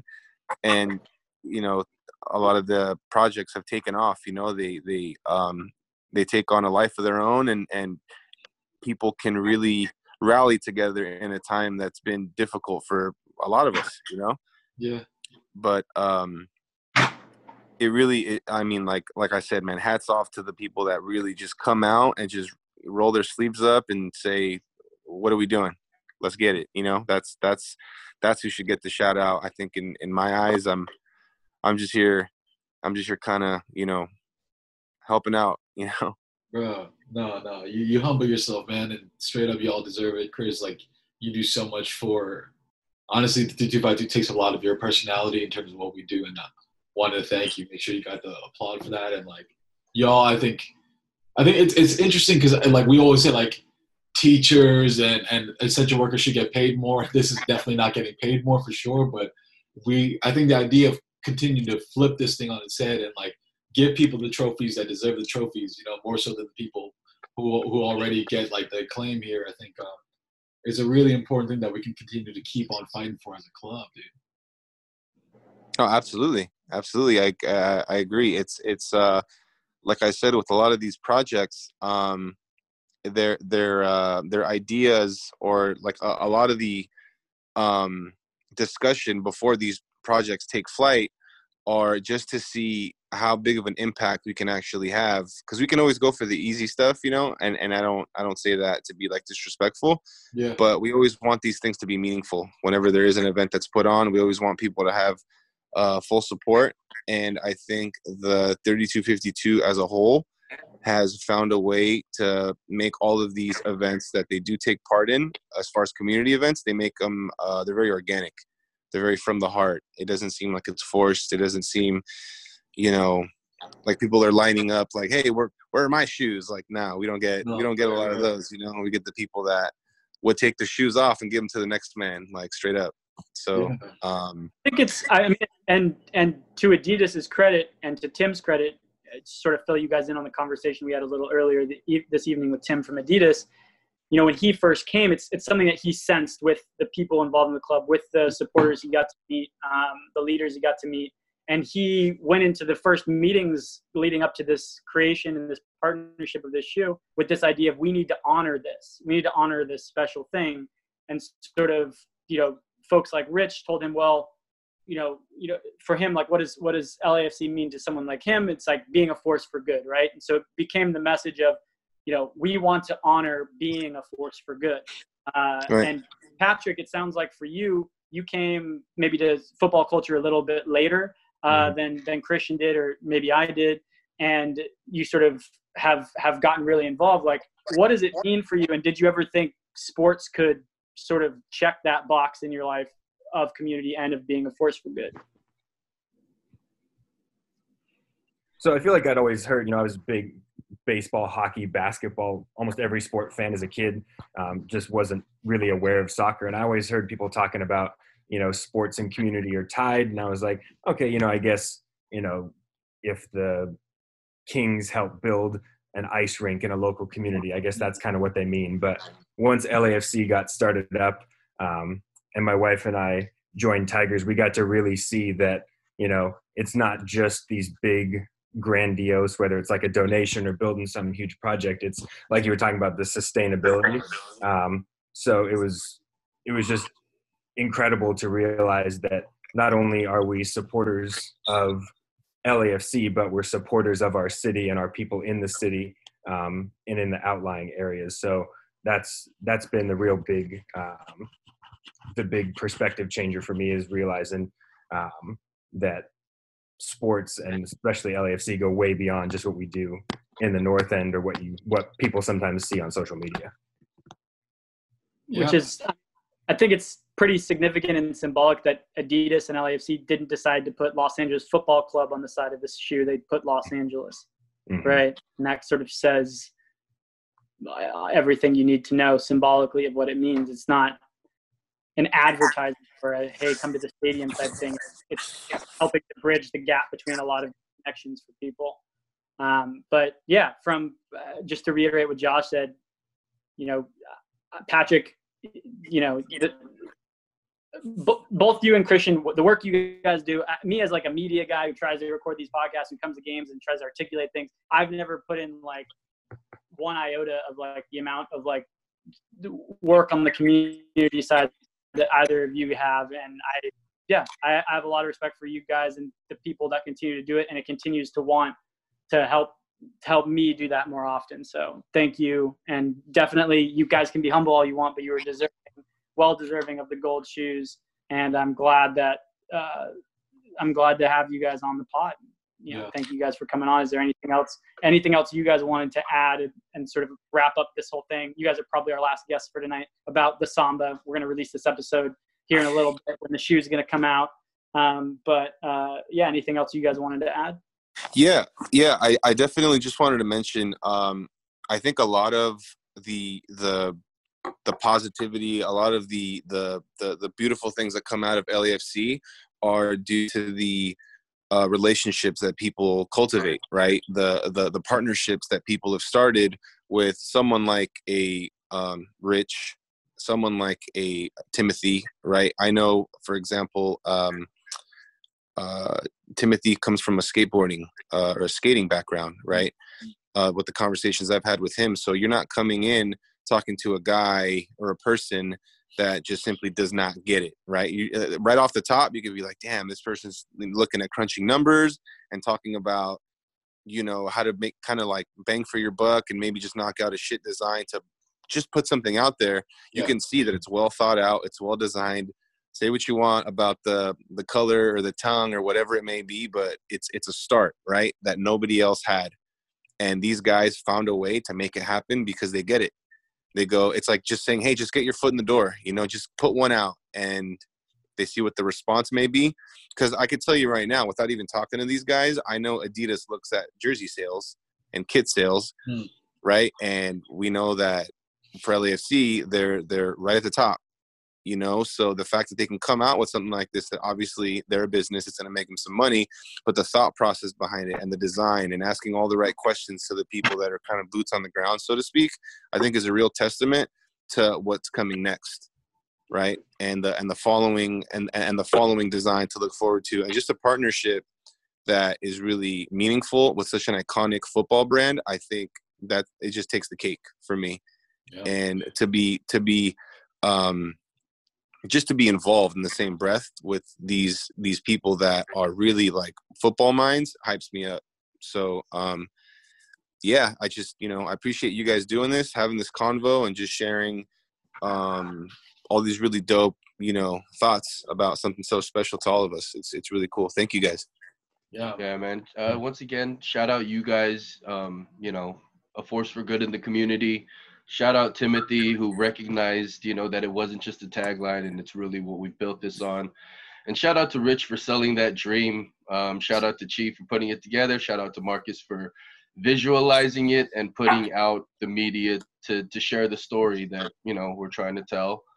Um, and yeah, man, it's in in a in such a shitty year you you find little tidbits of like this to to appreciate you know all the things that were and all the things that are to come and this has been another episode of the fcfc pod and we don't know when we'll see you again Soon. Love you guys. Thank you so yeah much. man thank you Thank guys you. thank you dudes appreciate you guys man Straight up. Thank hey, you. yo, Chris, Pat is actually you and Pat are two of the best cooks in my life, bro. So y'all need to y'all need to Dude. work together, bro. pat yo He's next a real time one. next time we throw down some some barbecue or some burgers or something come down man me and me and my brother gil are throwing down some uh some tailgate style grub so josh All right. actually went and got a sandwich the other day we did some pulled pork and then some uh smoked uh tri-tip Yeah. Oh. It was yeah, for sure. Great, dude roll up man. Dude. you guys are all welcome. Bring everybody. Do a do a do a pod at the next cookout. Fuck it. Bro, you you made us feel like Colin Ray's out there, man. We out here just feeling like, oh man, these guys making us wait like this, dude. We're out, we're out dude i was dude i was shitting it. I kid you not because we were like yo if you if you tell people to come at 12.30 on a sunday people are gonna be like ah, i don't know. I mean i'm sure going out of bed blah blah blah. If you say 11 that's your that's your first meal of the day on sunday and i was right. Everybody that rolled up was like this is my breakfast. Like, yeah, yeah, yeah, you know they still But the have trick was people showed up at ten thirty, fool. Come on. Everyone was there, dude. dude people showed up at 1040 1045 talking about let me get four tri-tips and gil's like and, and gil's like uh tri-tips gonna be about another 40 minutes. And i looked at him and i was like what? He's like he's like he's like yeah dude about 35 40 minutes. I'm like fuck uh damn let me take I, I, I panicked i'm like let me take out a box of lays or something and dude i was expecting and again i was expecting people to be like ah it's all good let me get a pulled pork fuck it the pulled pork is ready yeah, yeah. but but motherfuckers were like, no, no, I'll wait, I'll wait. 40 minutes? I'll wait. I'll wait. Let me get four. And the Yo, bro, person- people haven't been out forever. If they are already out, they'll just be like, okay, we'll linger. Dude, They don't have anywhere else to be. Dude, it was just it, it was cool though, man. Like people people came out. yeah. It was dope to see familiar uh it's funny, I've been saying like familiar faces, but I only saw like their from the from the mask up. Yeah. Familiar mask- eyes. yeah, from the mask eyes, to the brim. But um yeah, dude, we'll we'll do it again. And if you guys want to roll out, we will. It could man. be the it could be the start of something bigger, but right now it's just you know just comfort food, dude. Comfort Y'all got a food and thing, man. I'm excited Yeah. for what's next. dude, I'm excited too, man. It's it's gonna be fucking flames. Yo, hell yeah. Uh, yeah, we Yeah. should probably do once. I mean, it'll probably be in a year from now when you guys, you know, are are pro smokers by then. But we should do like a freaking like a food fest.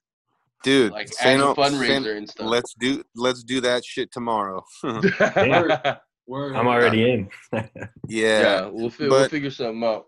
and that's and that's the thing too, dude. We're not we're not just we're not just gonna do smoked meats. I think right now we're kind of do it's it, we're cheating for like the purists.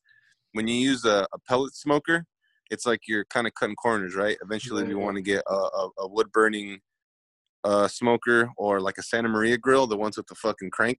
Uh, So so pellet smoking is like, eh, it's cool, but you know, you'll get props when you're throwing fucking, you know, real wood under a burning grill. So eventually we want to, you know, graduate to that and then you guys are all invited to the cookout, man, all day. fuck yeah. dude. Forward to that, brother. FCFC. FCFC. FCFC. FCFC. FCFC. FCFC. Good people of Los Angeles. When I was a boy, I did. laughing. You guys start laughing. As soon as I, all I could see is the white shadows on Josh's shirt, like bouncing. he was, because he was laughing. And Slim like, always- closed his mouth. always take me I was trying not to laugh, but Josh started. I should have. I just shouldn't have looked at the screen, and I should have just like kept talking. Okay, ready? When One, I was two, three. Wait, what? Are we waiting? What? okay. When I was a boy. One, two, three.